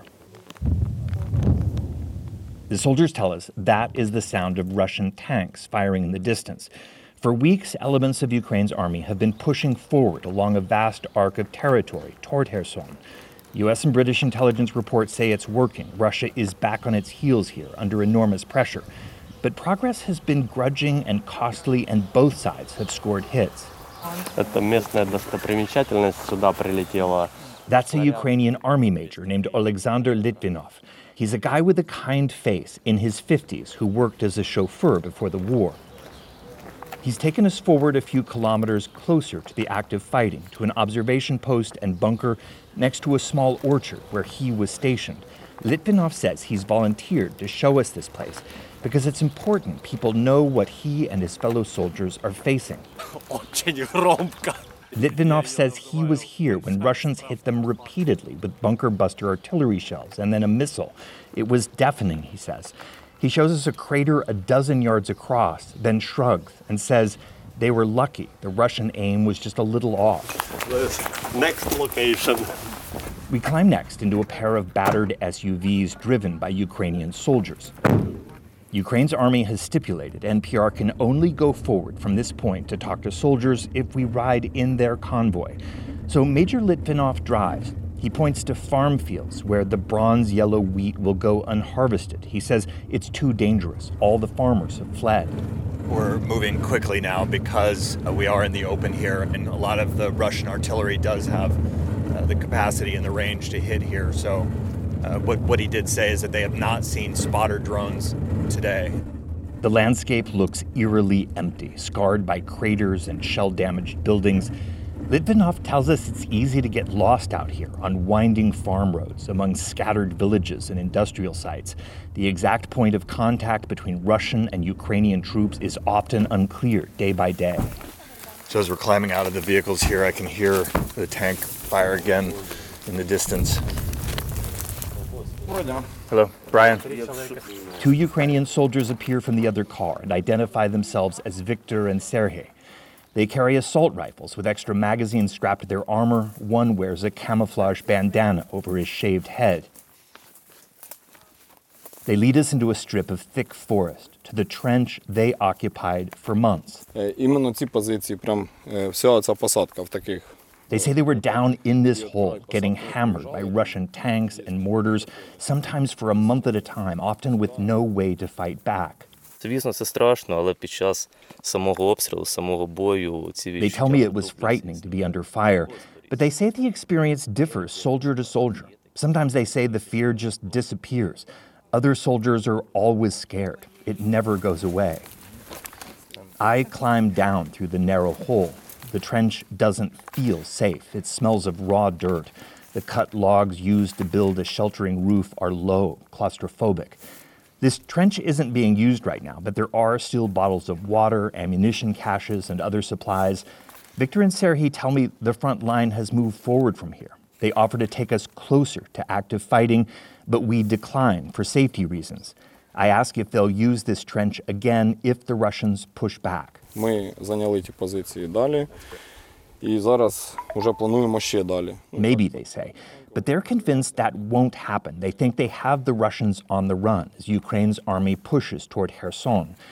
But then something happens that shows how uncertain, how dangerous things are here. Зараз, зараз над нами вороже, ну от е, рядом з нами літає зараз ворожий безпілотник. Victor and Sergei say they've detected a Russian reconnaissance drone operating overhead.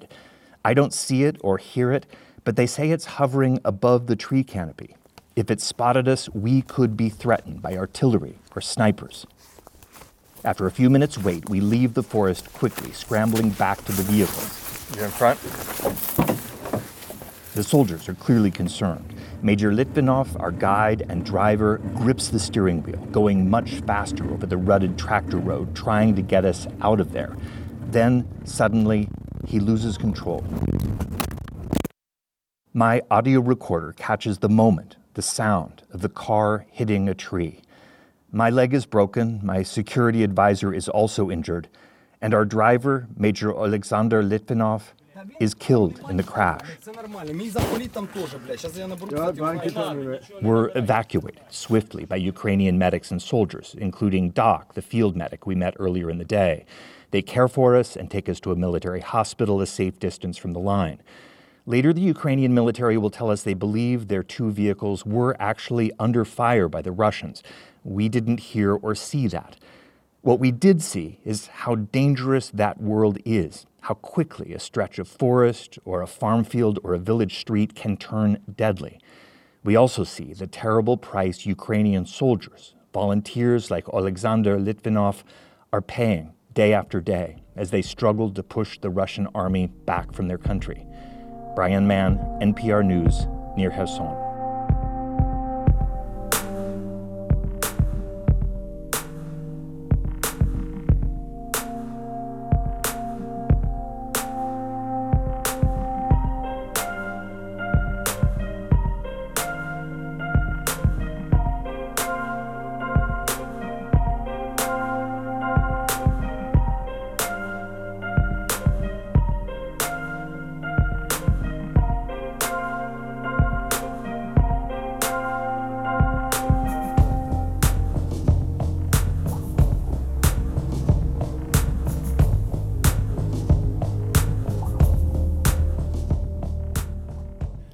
This is NPR News.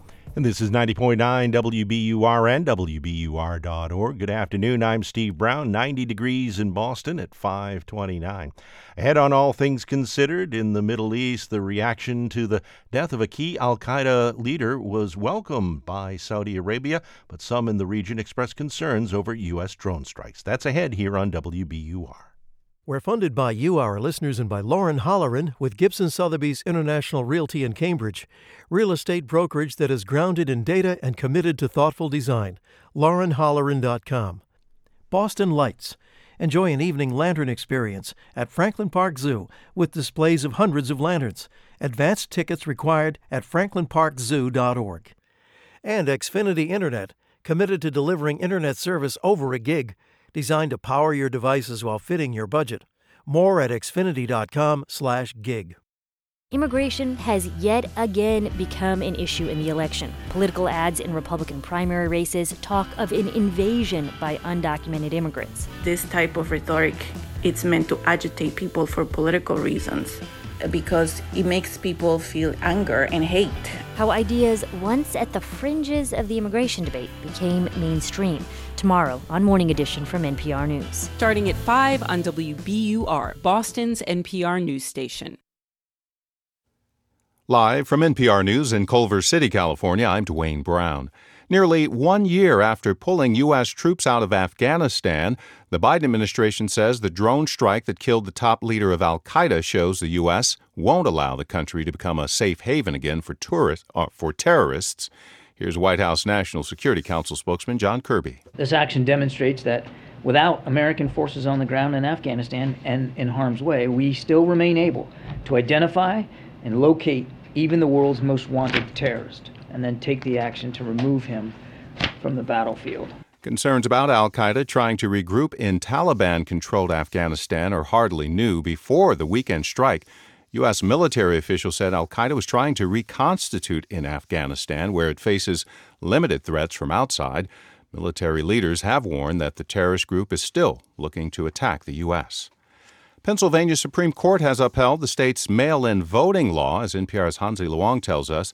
That new ruling means that all voters in the key swing state can cast ballots by mail in November and for future elections. Back in 2019, Pennsylvania state lawmakers expanded mail in voting to all voters in the swing state. But a group of Republicans in the Pennsylvania State House made an about face last year when they argued in a lawsuit that the law they helped pass violates the state's constitution.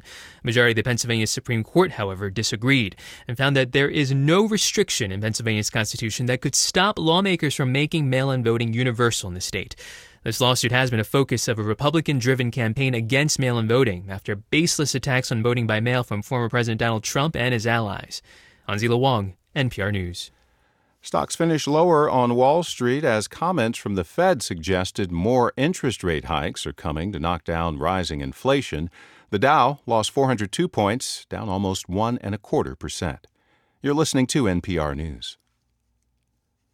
Just outside Johannesburg, South Africa, Four protesters were killed in demonstrations over high electricity prices. As Kate Bartlett reports, two of them were allegedly killed by police.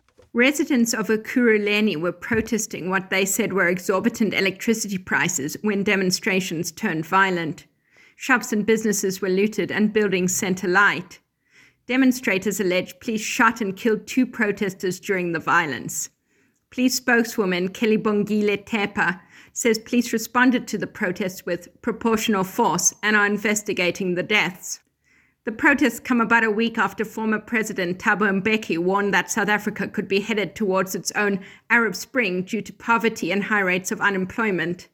Last year, more than 350 people were killed during the worst riots since the start of the country's democracy. For NPR News, I'm Kate Bartlett in Johannesburg. Slightly cooler weather is helping firefighters get a handle on the largest wildfire burning here in California that's claimed at least four lives. Crews battling the McKinney fire near the California Oregon state line are taking advantage of higher humidity today, digging containment lines with hopes of keeping that fire away from the town of Yreka. There's a chance of thunderstorms in the area, which could also spark more fires. Stocks finished lower on Wall Street. The Dow was down almost one and a quarter percent. This is NPR. This is 90.9 WBUR. Good afternoon. I'm Steve Brown in Boston. The thermometer is expected to rise again later this week. The National Weather Service has posted a heat advisory for Thursday and Friday. Afternoon temperatures combined with humidity both days are expected to make it feel like it's between 100 and 104 degrees. Normal service is resuming on the Fitchburg commuter rail line after some lengthy delays this afternoon. Commuter rail operator Keolis says a rail broke and forced delays of anywhere between 10 minutes and an hour and 40 minutes in one case. The cause of the break is under investigation. Keolis says delays were made worse by the fact that an adjacent track was out of service for upgrades at the time. The start of the upcoming school year is being delayed in Gardner. Officials say it's due to supply chain issues impacting construction of a new school in the city. As a result, the school superintendent announced classes at the middle school, high school, and Gardner Academy will start a week late. Elementary classes will be delayed by two weeks. Massachusetts Attorney General Maura Healey is urging the U.S. Supreme Court to uphold a policy that allows colleges and universities to consider race and ethnicity when making admissions decisions. She and 19 other state attorneys general say the practice promotes diversity in higher education. The High Court is currently considering challenges to the practice, including one case involving Harvard. Sports Red Sox take on the Astros again tonight down in Houston. Game time is at 8:10. In the forecast, mostly cloudy, chance of showers or thunderstorms tonight, then becoming clear. The lows will be around 71 degrees. Sunny and 85 degrees tomorrow. Thursday's going to be hot, sunshine, the highs around 99 degrees. Mostly cloudy with a chance of showers on Friday, the highs around 92. Right now it's 91 degrees in Boston. This is 90.9 WBUR. Support for NPR comes from this station and from Fidelity Wealth Management working to help investors keep more of what they earn with tax-efficient strategies at fidelity.com/wealth. Investment minimums apply. Fidelity Brokerage Services, member NYSE. And from Procter & Gamble, maker of Align Probiotic, a daily supplement to support digestive health, containing a probiotic strain developed by gastroenterologists with 20 years of research. More at alignprobiotics.com. From NPR News, this is All Things Considered. I'm Ari Shapiro in Washington. And I'm Ailsa Chang in Culver City, California. Ayman al Zawahiri, the Al Qaeda leader the U.S. killed in a drone strike this week, was believed to be living and operating in Pakistan and Afghanistan for the last 20 years. But he cast a long shadow over the Middle East. That's even as his international jihadist movement was eclipsed by groups like ISIS that were capturing territory on the ground. We're going to take a look at some of the reaction today and the outlook for Al Qaeda. And to do that, we're going to bring in NPR's Fatma Tanis, who joins us from Riyadh, Saudi Arabia. Hi, Fatma. Hi, Ailsa. Okay, so I know that you've been tracking how people in the Middle East have been reacting to this news. Can you just give us a brief snapshot of what you've been seeing so far? Sure. So the Saudis were the ones to really lead the official response. They issued a quick statement after President Biden's speech praising and welcoming the operation that killed Zawahiri. Um, and they said, quote, thousands of innocent people of different nationalities and religions, including Saudi citizens, were killed by the terrorist group under his leadership. Of course, the shadow of 9 11 continues to hang over Saudi Arabia because of Al Qaeda and Osama bin Laden's Saudi roots.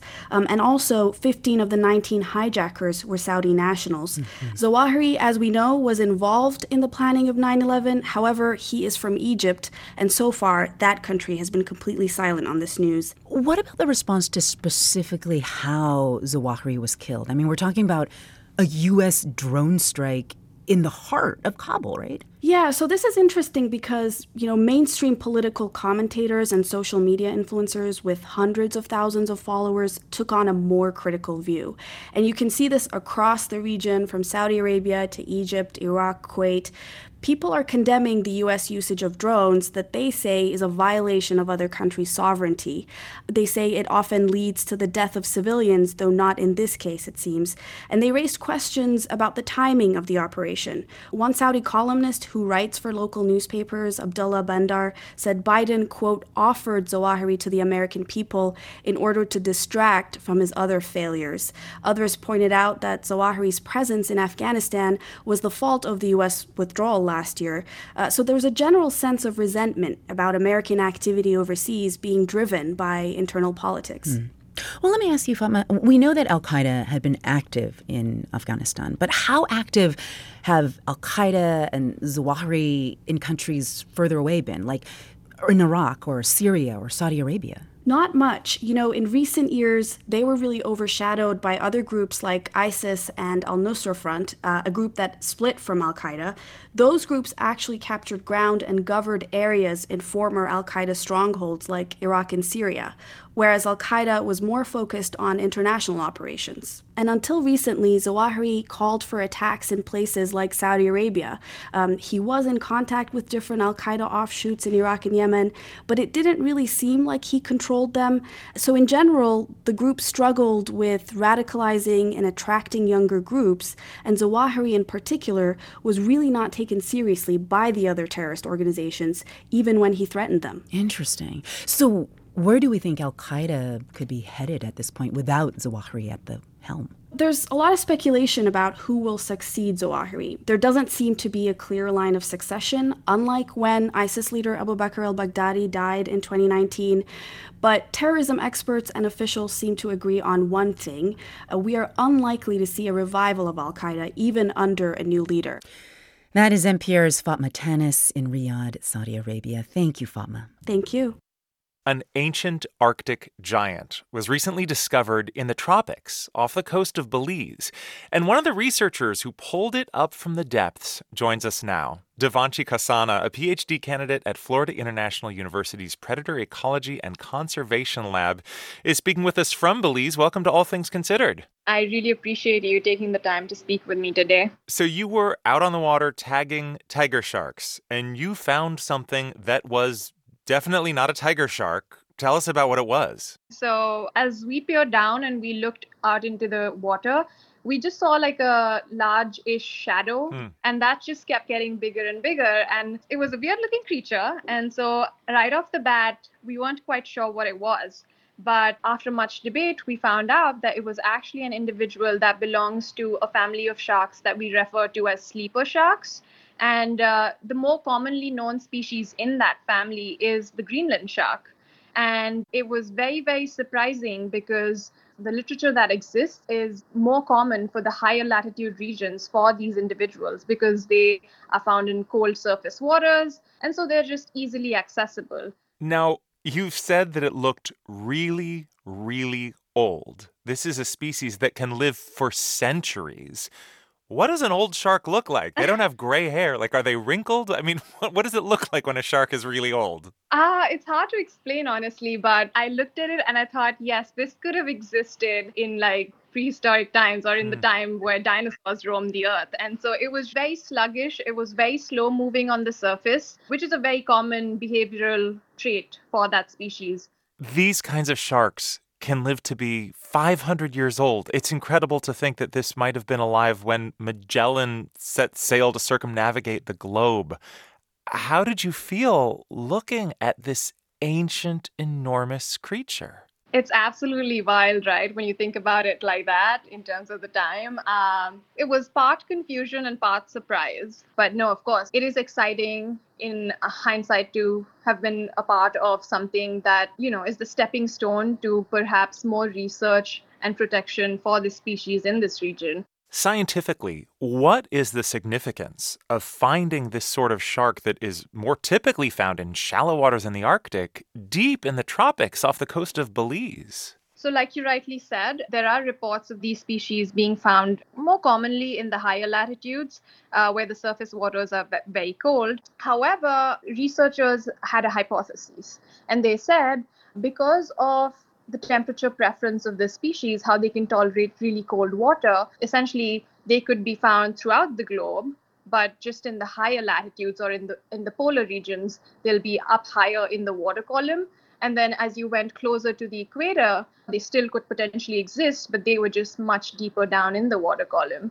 And so this discovery is actually the first record of you know something to support that hypothesis from the western caribbean you know you you are getting your phd researching tiger sharks and here you have made this almost accidental discovery of a completely unrelated species in an area where it's not usually found. Is this going to change your career path? I'm very grateful for having had this experience. But as a researcher, I always like for my science to speak for my work and myself.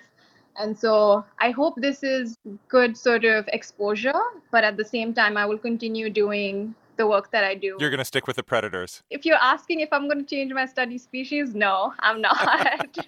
Because what are the chances of me finding another one of these animals again? I don't know. I may as well buy a lottery ticket, right? Right. Devanshi Kasana is a PhD candidate at Florida International University talking with us about the incredibly rare discovery of a Greenland shark in the tropics. Thank you very much for sharing your story with us. Thank you so much for having me.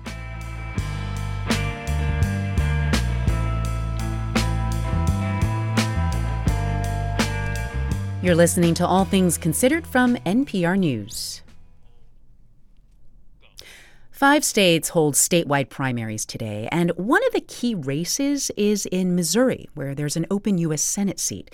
Now, most of the attention has been on the Republican side because one of the GOP candidates is causing some people in the party to worry that if he does win tonight, it could put the seat, currently held by Republicans, in jeopardy. Jason Rosenbaum covers politics for St. Louis Public Radio and joins us now. Welcome. Thank you so much for having me. Well, thank you for being with us. Okay, so let's start on the Republican side in that race. Real quick, who are the main candidates there? The major candidates thus far are Attorney General Eric Schmitt, former Governor Eric Greitens, and current Congresswoman Vicky Hartzler.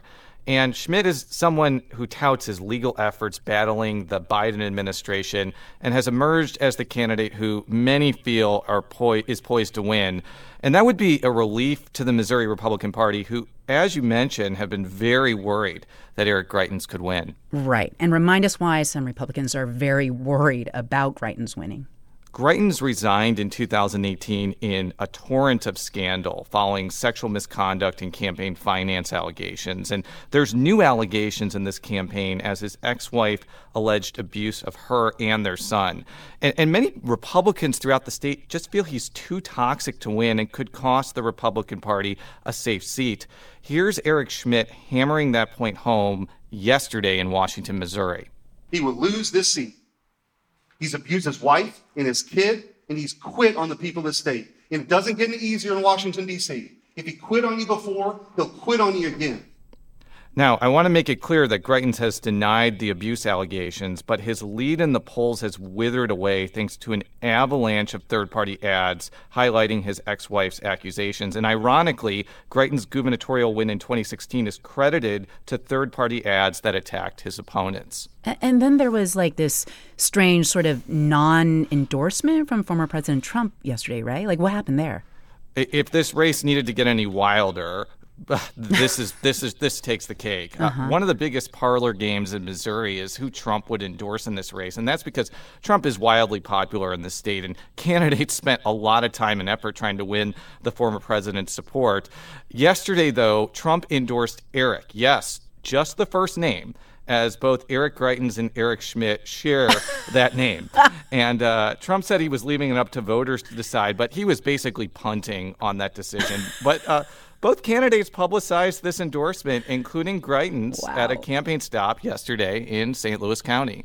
President Trump's message on this has been extraordinarily clear. As everybody knows, I'm the MAGA champion in this race. Eric Schmitt's a rhino. President Trump said he wanted a warrior. I'm a Navy SEAL running against a career politician. And, and, just for your, the listeners here, Rhino, of course, is shorthand for Republicans in name only, a term used to describe members of the GP, GOP who are insufficiently conservative. Greitens has made his disdain of the GOP establishment a major aspect of his campaign, which includes a widely condemned web ad where he stormed into a house with a gun with people dressed as soldiers hunting rhinos. Wow. Okay, and real quick, what about uh, the Democratic side in this race? The two major candidates are Trudy Bush Valentine, an Anheuser-Busch heir, and Lucas Kunce, a Marine veteran and attorney. Uh, most people agree, though, that if Schmitt or Hartzler win the nomination tonight, they're going to face an uphill battle in the fall because Democrats in Missouri have not pieced together a coalition to win statewide elections in quite some time. That is Jason Rosenbaum of St. Louis Public Radio. Thank you, Jason. Thank you.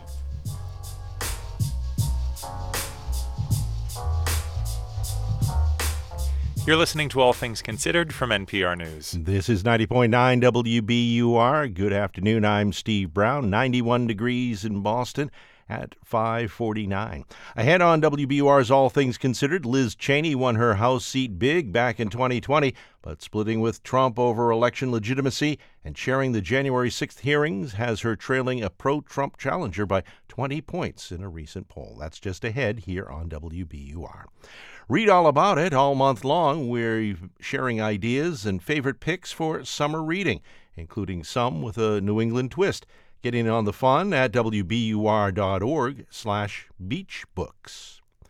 Sports, the Red Sox will be taking on the Astros again tonight down in Houston. Game time is at 8.10. The forecast, mostly cloudy, chance of showers and thunderstorms tonight and become clear. If you think of bin Laden as kind of the front man, who's the glitzy, glamorous guy who brought prestige and money to Al Qaeda, Zawahiri was really the man who was the ideologue, who was the chief operating officer, if you will. And of this pair, he was really the more hard line of the two. I'm Sabrina Tavernise. That's today on The Daily from The New York Times. Tonight at 8 on WBUR. It's All Things Considered from NPR News. I'm Ari Shapiro. And I'm Ailsa Chang. Representative Liz Cheney got a lot of national attention as vice chair of the House Select Committee to investigate the January 6th attack on the Capitol. But that is not helping her back home, where former President Trump remains popular and where she's trying to get reelected as Wyoming's single member of the U.S. House. Wyoming Public Radio's Bob Beck reports that Cheney faces a strong pro Trump challenger in the state's Republican primary. Representative Liz Cheney has her supporters, but lately many of them have come from the wrong party. This is Dana Woods in the tourist town of Jackson. Yes, absolutely. Um, I'm definitely supporting Liz Cheney. Um, I am a Democrat and am liberal, um, but I feel like she is just someone who, you know, has strong ethics and has stood up against some terrible things that have happened over the past five years. Wyoming Republicans Mark Hansen and Danny Remich see things differently. We got a lot of rhinos in there that we need to get out of. Liz Cheney's one. As far as I'm concerned, Liz Cheney's a traitor. Cheney says she knows what's in front of her. I think that uh, there's no question that I'm the underdog in this race, certainly. Donald Trump won Wyoming with 70% of the vote in 2020, and roughly 69% of the state supported Cheney. But when Cheney started to attack Trump, the state party censured her. Trump then backed Cheyenne attorney Harriet Hageman, and she became the frontrunner despite Cheney raising three times as much money. It's the most expensive House race in state history. University of Wyoming political scientist Jim King says Hageman and Cheney are politically very similar, except on Trump, who Cheney voted to impeach. There is that one vote, and her now her participation in the uh, House Select Committee uh, that has obviously rankled uh, some uh, Republicans in Wyoming. Cheney had hoped to talk to more rank and file to explain to them why her time on the committee is important for democracy. She does tell people she's still conservative, has not changed her views on policy, and will fight for the Constitution. But I've also been clear I'm not going to lie. I'm not going to tell people what they want to hear. But Cheney's time on the January 6th committee has allowed Hageman to try and take advantage. Trump spoke at an event for her, and she's traveled the state telling people they need a Wyoming representative. Liz Cheney has not been representing Wyoming for a year and a half. The moment she made the decision to go to war with Donald Trump, that's really the only thing that she has been focusing on. Hageman says she grew up in Wyoming, something Cheney did not, and has spent her entire career as an attorney fighting against the federal government. The state Republican Party has made it clear that Hageman is their choice, and she's also been endorsed by many House Republicans. Many of Cheney's donations have come from out of state her in state support from many longtime Republican politicians really doesn't have the impact it once did. Cheney says Republican politics has certainly changed. When you look at Wyoming in particular, You know, the chairman of our state party is a member of the Oath Keepers. He was on the Capitol grounds on January 6th. There are photos of him walkie-talkie in his hand that day. Then he went home uh, and said that he thought we ought to contemplate seceding from the Union. Cheney says she would like the party to return to its values, and she plans to work on that whether or not she gets reelected. Recent polls have her trailing by 20 points and also show that few voters are undecided. But Wyoming does have a significant number of right leaning independents that Cheney is clearly targeting. The primary is August 16th. For NPR News, I'm Bob Beck in Laramie. Research on Alzheimer's disease is at a crossroads. Experimental drugs have been a disappointment so far, so researchers are trying to figure out what comes next. NPR's Jon Hamilton has been attending the Alzheimer's Association International Conference in San Diego this week, and he joins us now. Hey, John. Hey. Why are these drugs that researchers were once optimistic about failing? Well, these drugs are going after something called amyloid. It's the thing that forms these sticky plaques that tend to build up in the brains of people who have Alzheimer's. And some of the drugs have proved really good at removing these plaques, but they don't seem to prevent memory loss. So even the one anti-amyloid drug that's approved by the FDA, that's a drug called Aduhelm, it still hasn't proved that it helps patients. And this morning, I heard details about yet another disappointing result. Uh, this was a study of people in Colombia who carry a gene that pretty much guarantees they will develop Alzheimer's at an early age. And they got an anti amyloid drug called crenezumab for five years or more. That's a long time, but it didn't work. The drug might have helped a little, but not enough to achieve statistical significance. There's also been some talk about research into these drugs that appears to be fraudulent. What's going on there? Yeah, so there was an investigative report in the journal Science uh, looking at studies involving this researcher from the University of Minnesota. Those studies suggested that one particular form of amyloid causes memory problems in rodents. But now it looks like data from those papers was altered. The report in Science says this calls into question the whole idea that amyloid is important in Alzheimer's. But the scientists I've talked to here, they all disagree. You might expect that researchers who do amyloid research would see it that way. So I talked to somebody who was not at the meeting. His name is Karl Herrup at the University of Pittsburgh. He's a longtime critic of what's known as the amyloid hypothesis, but he doesn't buy the idea that this one study led the field astray. Here's what he told me. That there was fraud, I think, is very clear. The paper in Science documents that very, very well. But the evidence in those papers was really tangential to the field. Yeah, so his point is that there are hundreds and hundreds of amyloid studies out there, and no single piece of research can have that much influence. Well, if amyloid drugs are not the answer, what is? Well, people are looking at several possibilities that they talked about here. One is drugs that go after these tangles that appear inside of neurons of people with Alzheimer's. There are several drugs being tested that try to get rid of these tangles. Another option is drugs that target inflammation in the brain, another sign of Alzheimer's. And today I heard from researchers who presented a study of a drug that helps brain cells metabolize sugar. It acts a bit like a diabetes drug and there are some signs that this drug can actually slow down memory loss. Well, is there anything that people who might be concerned about developing Alzheimer's can do right now when there are not good drugs on the market to treat or prevent it? Exercise. Uh, there are now a whole lot of studies suggesting that people who exercise are less likely to develop Alzheimer's. And today I heard about a new study that treated exercise as if it were a medicine. It's, it's called the EXERT study, and it looked at about 400 people. These are sedentary people with mild cognitive impairment, uh, which is the earliest stage of Alzheimer's. And they were all prescribed YMCA memberships and a personal trainer for a year. So typically, people with mild cognitive impairment get worse every year. But in this study, they didn't. And what's really interesting is that the benefit was not only for people who did aerobic exercise, but it also worked for people who just went and did stretching and flexibility exercises on a really regular basis. Hmm. NPR's Jon Hamilton reporting there from the Alzheimer's Association International Conference in San Diego. Thanks a lot. My pleasure, Ari.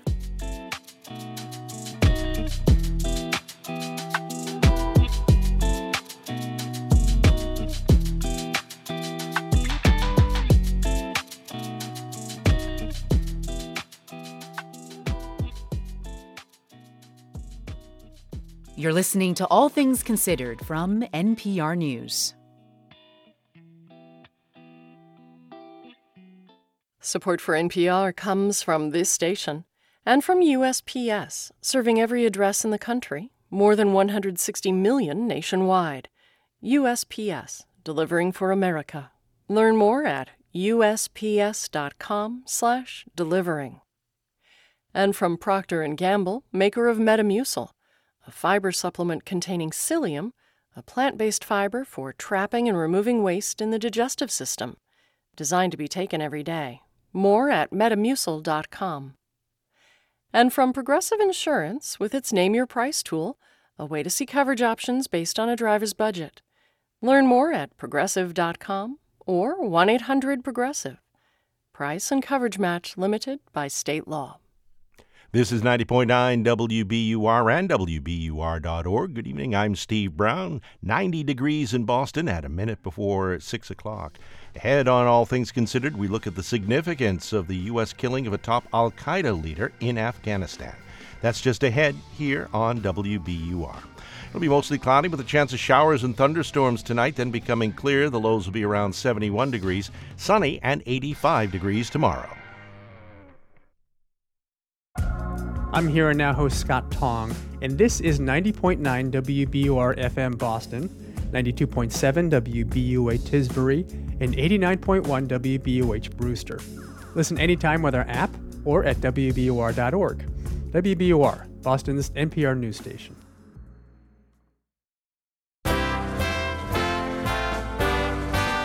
The United States successfully concluded an airstrike in Kabul, Afghanistan that killed the emir of Al Qaeda.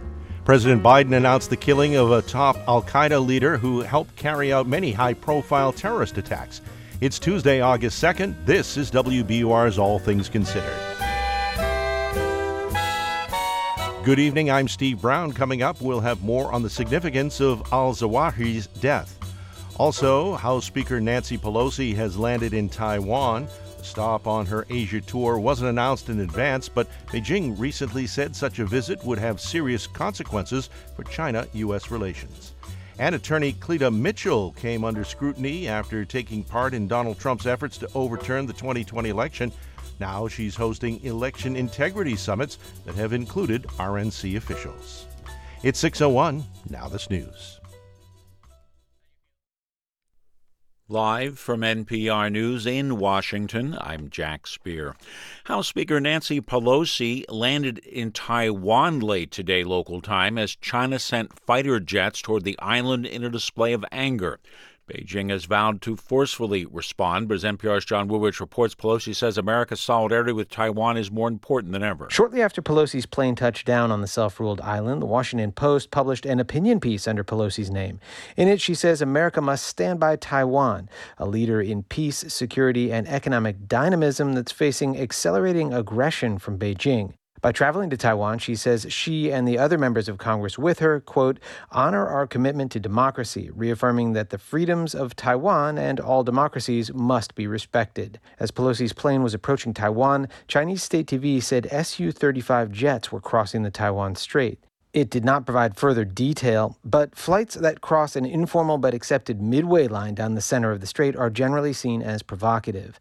John Ruwitch, NPR News, Beijing. The House Oversight Committee is subpoenaing the head of Smith and Wesson, the company that made the weapons used in multiple high-profile mass shootings, including the one in Highland Park, Illinois on July 4th that left 7 people dead. NPR's Elena Moore has more. The committee is demanding testimony from President and CEO Mark Smith after he failed to cooperate with investigators last month. In the subpoena letter, committee chairwoman Carolyn Maloney criticizes the company's marketing saying they, quote, consistently contained dangerous themes and messages. Smith and Wesson did not immediately respond to NPR's request for comment. The subpoena is part of a larger inquiry by the House Oversight Committee looking into the five top gun manufacturing companies following a string of deadly mass shootings, including those in Uvalde, Texas, and Buffalo, New York. Elena Moore, NPR News, Washington. Voters in Kansas City today are determining the future of abortion rights in that state as they cast ballots on a constitutional amendment. As Dylan Lysen of the Kansas News Service reports, the proposed change could open the door for state lawmakers to ban abortion statewide. The proposed amendment was sent to voters after the Kansas Supreme Court in 2019 struck down abortion restrictions and ruled the state constitution provides the right to an abortion. Supporters of the proposed amendment say it would put abortion policymaking back in the hands of lawmakers. But critics say it would allow the Republican dominated Kansas legislature to significantly restrict abortion access or ban it outright. Kansas will be the first state to vote on abortion rights since the U.S. Supreme Court overturned Roe v. Wade earlier this year. For NPR News, I'm Dylan Lysen in Lawrence, Kansas. Stocks lost ground on Wall Street today. The Dow down 402 points to 32,396. The Nasdaq was down 20 points. The S&P fell 27 points. This is NPR. This is 90.9 WBUR. Good evening. I'm Steve Brown in Boston. There are residual delays after a broken rail disrupted travel on the Fitchburg commuter line earlier this afternoon. Trains were delayed by nearly two hours at one point. Commuter rail operator Keolis says the rail broke in the Lincoln area and it has since been repaired.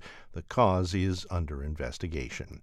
Meanwhile, the derailment of construction equipment is to blame for disruptions to some Red Line service this morning.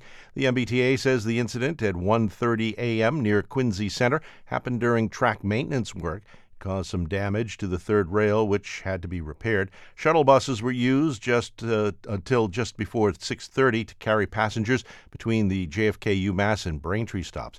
It's the latest in a series of service disruptions and safety problems in the last year that have included collisions, derailments, and a fire on an Orange Line train last month. The Massachusetts Gaming Commission plans to meet on Thursday to discuss rules it might impose on sports wagering in the state. A bill to allow those wagers is awaiting the governor's signature. WBUR's Fausto Menard has more. The proposal would let people bet on most college and professional sporting contests.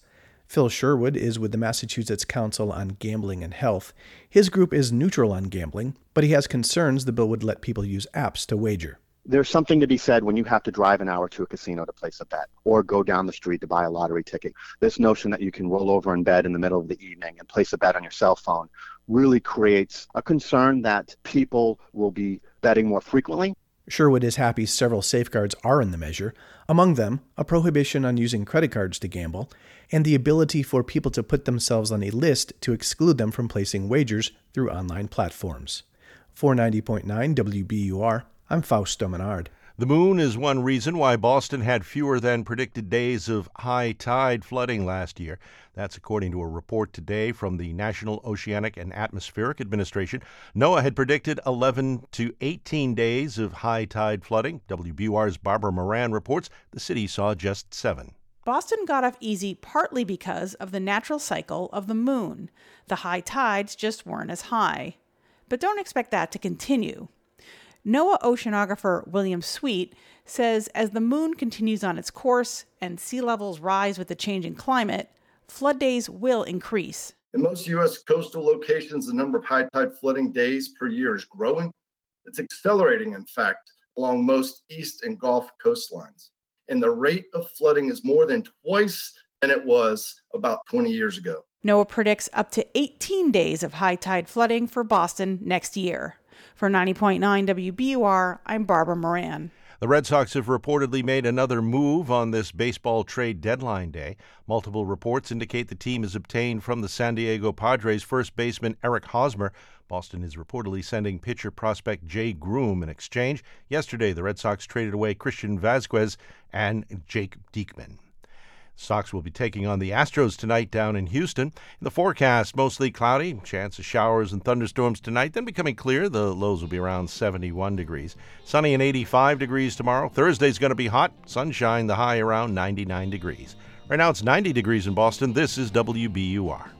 We're funded by you, our listeners, and by the Robert Wood Johnson Foundation, supporting those working towards a day when no one has to choose between paying rent, putting food on the table, and protecting their health and the health of others. rwjf.org.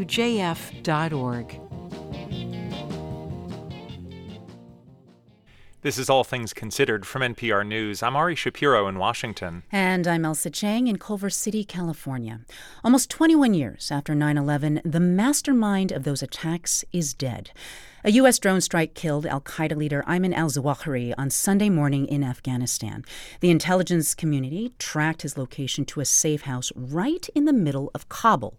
It's a house in the Sherpur neighborhood of Kabul, which is upscale, a lot of big houses. Some of them used to be occupied by U.S. backed warlords, big blast walls, guard towers. Now, of course, the population has flipped. It's different because the rulers are different. That's NPR Steve Inskeep reporting from Afghanistan, a country now run by the Taliban after the U.S. withdrew its troops last year. And less than one year after that evacuation, the head of Al Qaeda turned up in Afghanistan's capital. So, what does that mean for the future of the country? That is a question for Afghan American diplomat and former U.S. Special Representative for Afghanistan Reconciliation, Zalmay Khalilzad, who joins us now. Welcome. Uh, thank you. Good to be with you. Good to have you. So, do you believe the Taliban knew with total clarity that Zawahiri was in the heart of Kabul? What do you think? Well, it's very likely that some Taliban knew whether the leadership as a whole knew it, uh, I'm not sure, but certainly uh, it looks like the Haqqani network, which is an important element of the Taliban, did know. But you think it's plausible that some elements of the Taliban did not know of his presence there?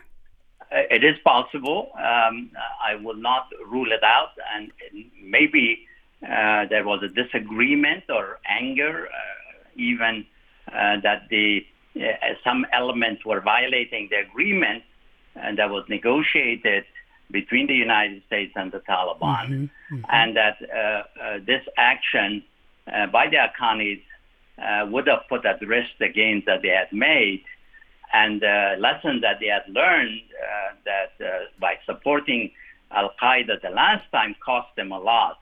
Right. So I would not be surprised if some elements of the Taliban may have helped us, that's tipped us off in terms of the location. Well, can we talk more about this agreement you speak of? This is the Doha Agreement. You helped negotiate this U.S. Taliban deal that allowed the U.S. to withdraw its troops.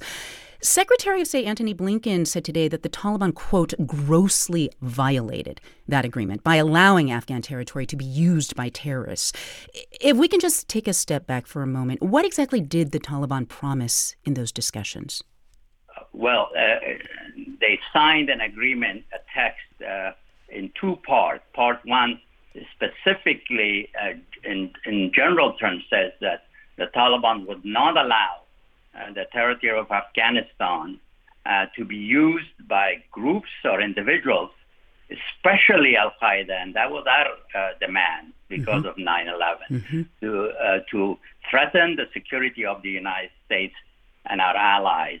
And then they annexed uh, as great details of how we would evaluate uh, Taliban performance or compliance. So uh, the Secretary of State is quite right uh, to say uh, that allowing the head of Al Qaeda in Afghanistan, in Kabul, uh, was a gross violation of that agreement. So, in that case, in your mind, what is the viability of the Doha Agreement at this point, this deal that you helped broker? Should the U.S. trust Taliban leadership after this?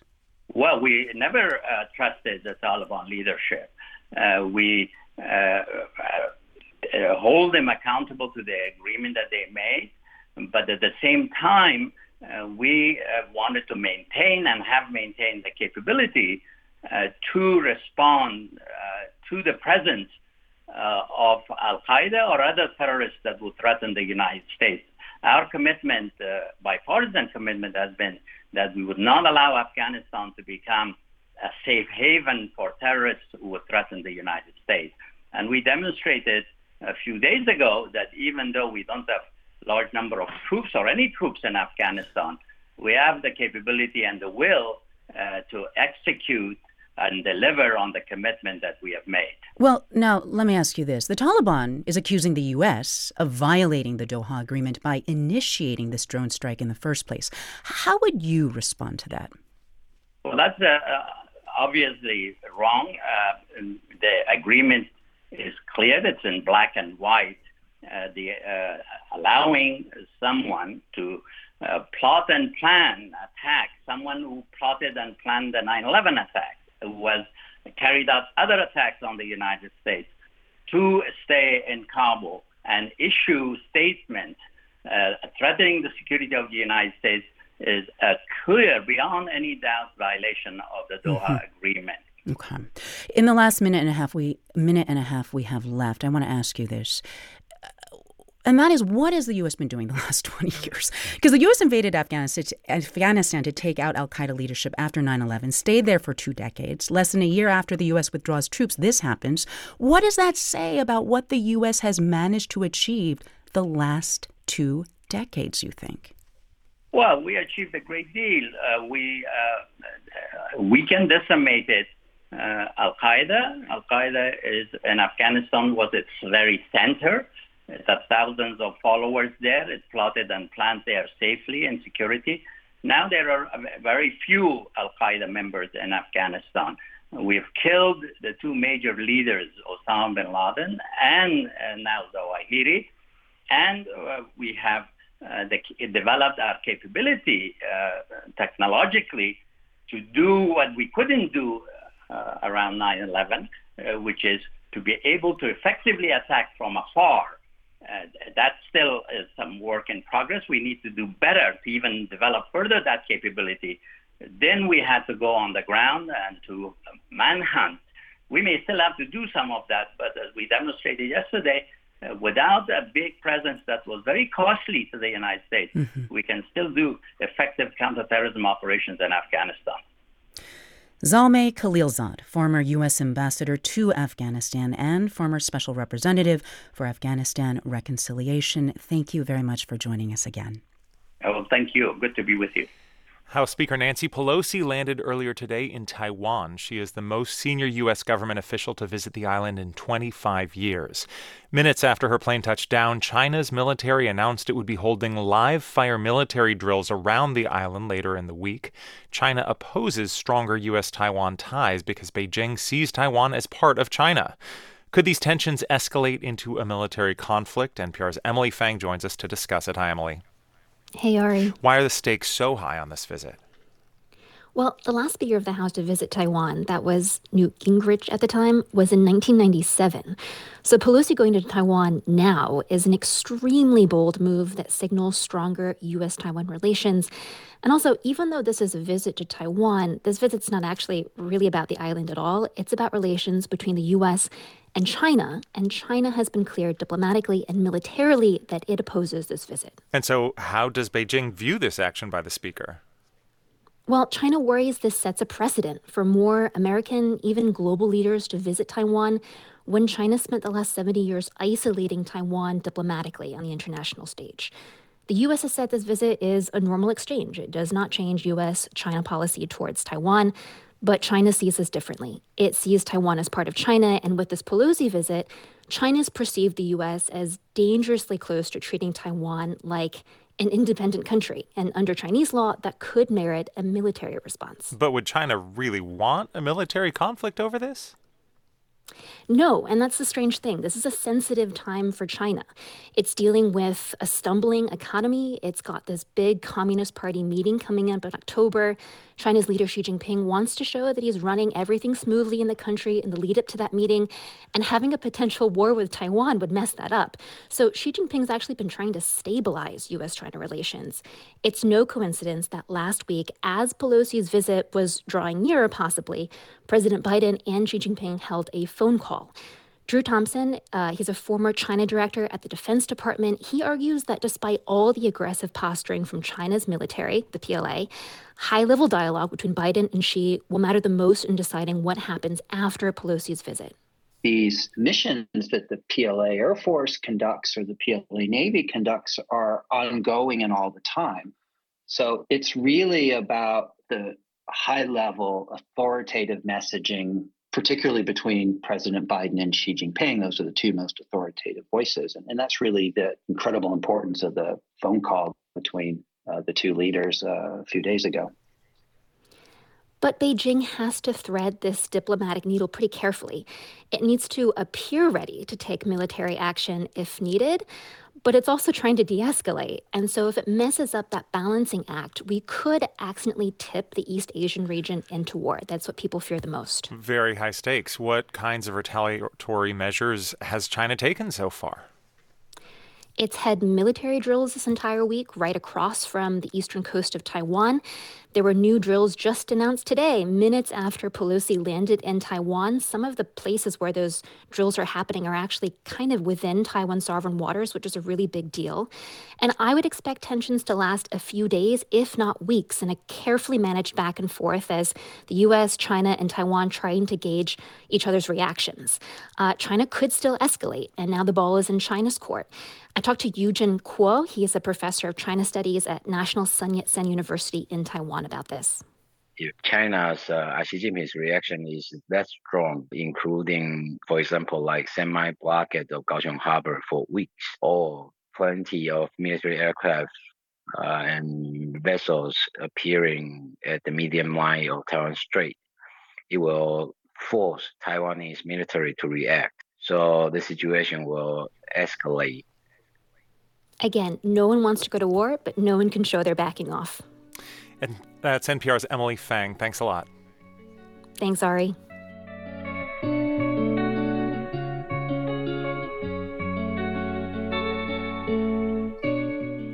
This is All Things Considered from NPR News. This is 90.9 WBUR and WBUR.org. Good afternoon, good evening. I'm Steve Brown. It's 90 degrees in Boston at 619. Ahead on All Things Considered, an attorney who came under scrutiny for taking part in Donald Trump's efforts to overturn the 2020 election is now hosting election integrity summits that have included RNC officials. That's ahead here on WBUR. In business news, the summer season at Gunstock Mountain Resort in New Hampshire is back on. Many activities at the resort came to a grinding halt when the mountain's entire management team walked off the job nearly two weeks ago.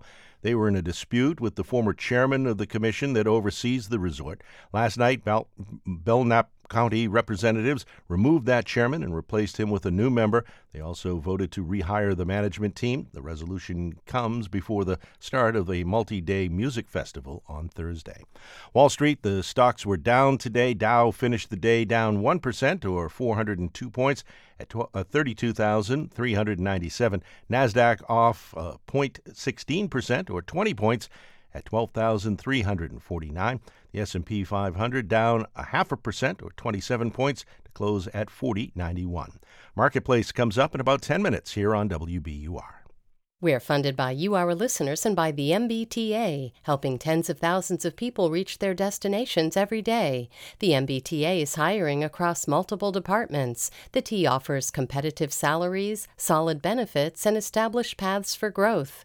For more information and to apply today, visit mbta.com/careers. Coming to CitySpace Wednesday, August 10th, the primary debate with the candidates for Massachusetts Attorney General. Free in-person and virtual tickets at wbur.org/events.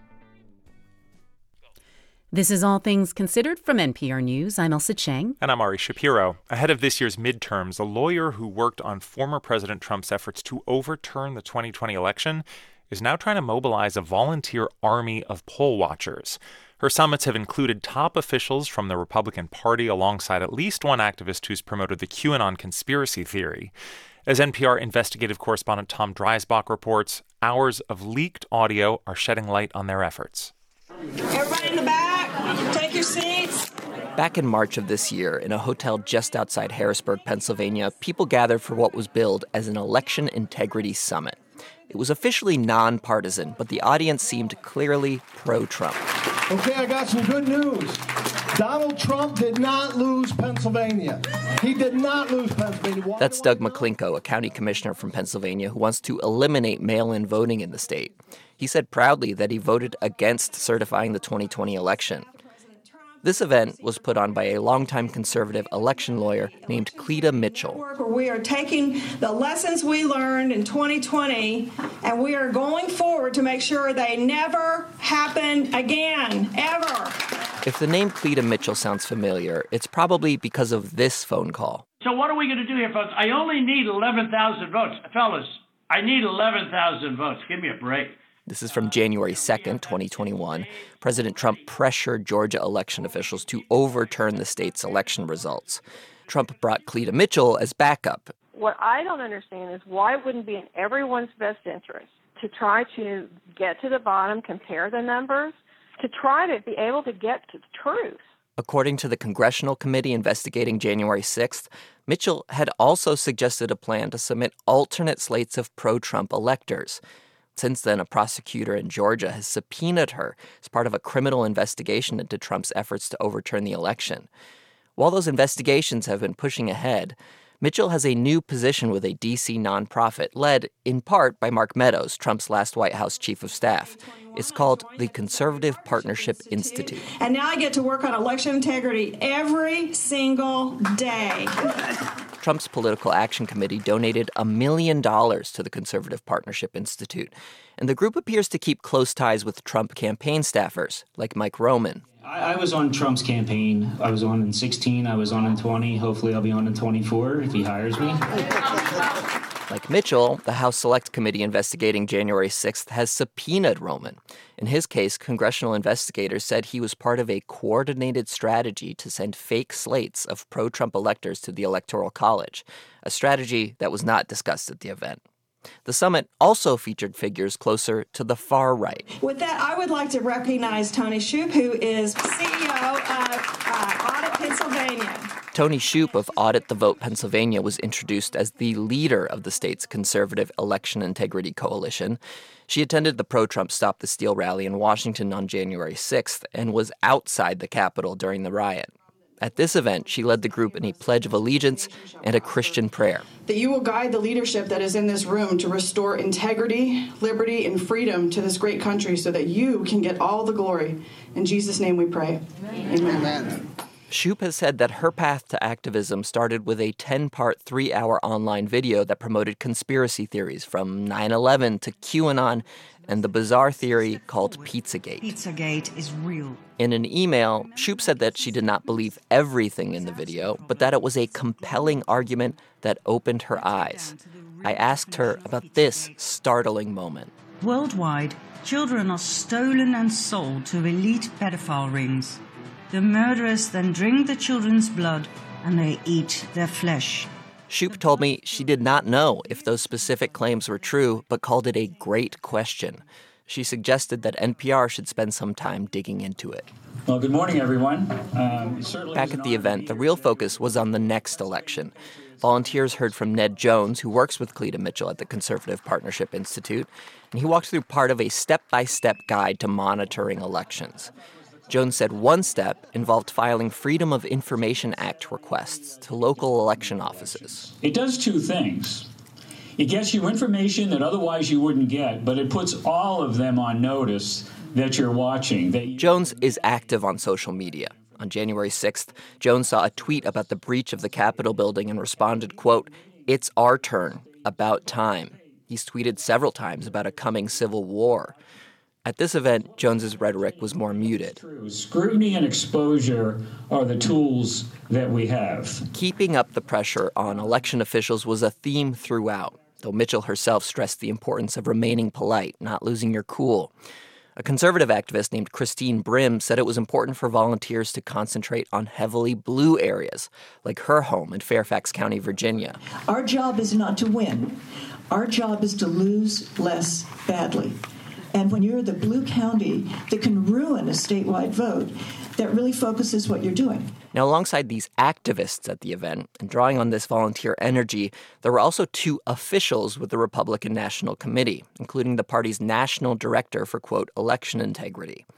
They praised Mitchell as the best election law expert out here and emphasized that these volunteer poll watchers and election workers would help provide intelligence to the party war room by identifying issues that the party could include in legal challenges.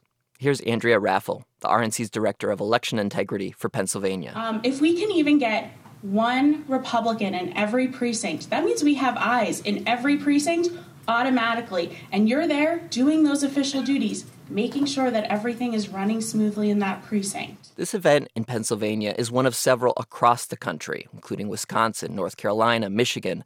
Mitchell has said they're building an army of patriots to monitor elections. And with that, thank you, and God bless you, and God bless America.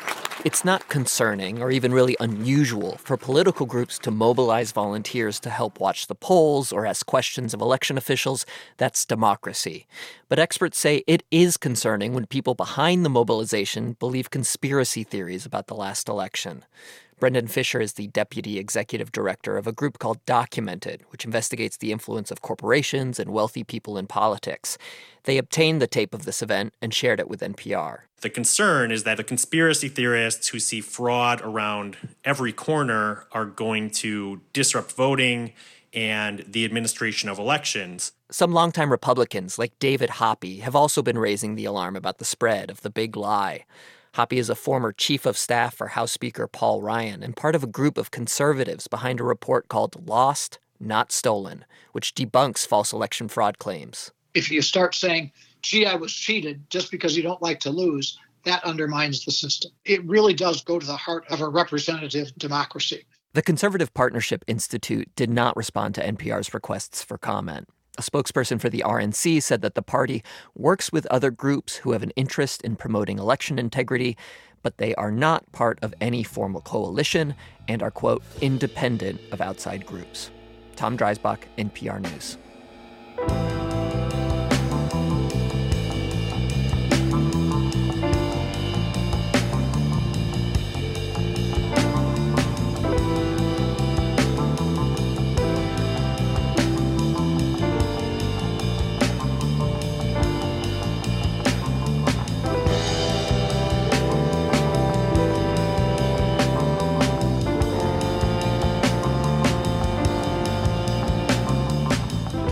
This is NPR News.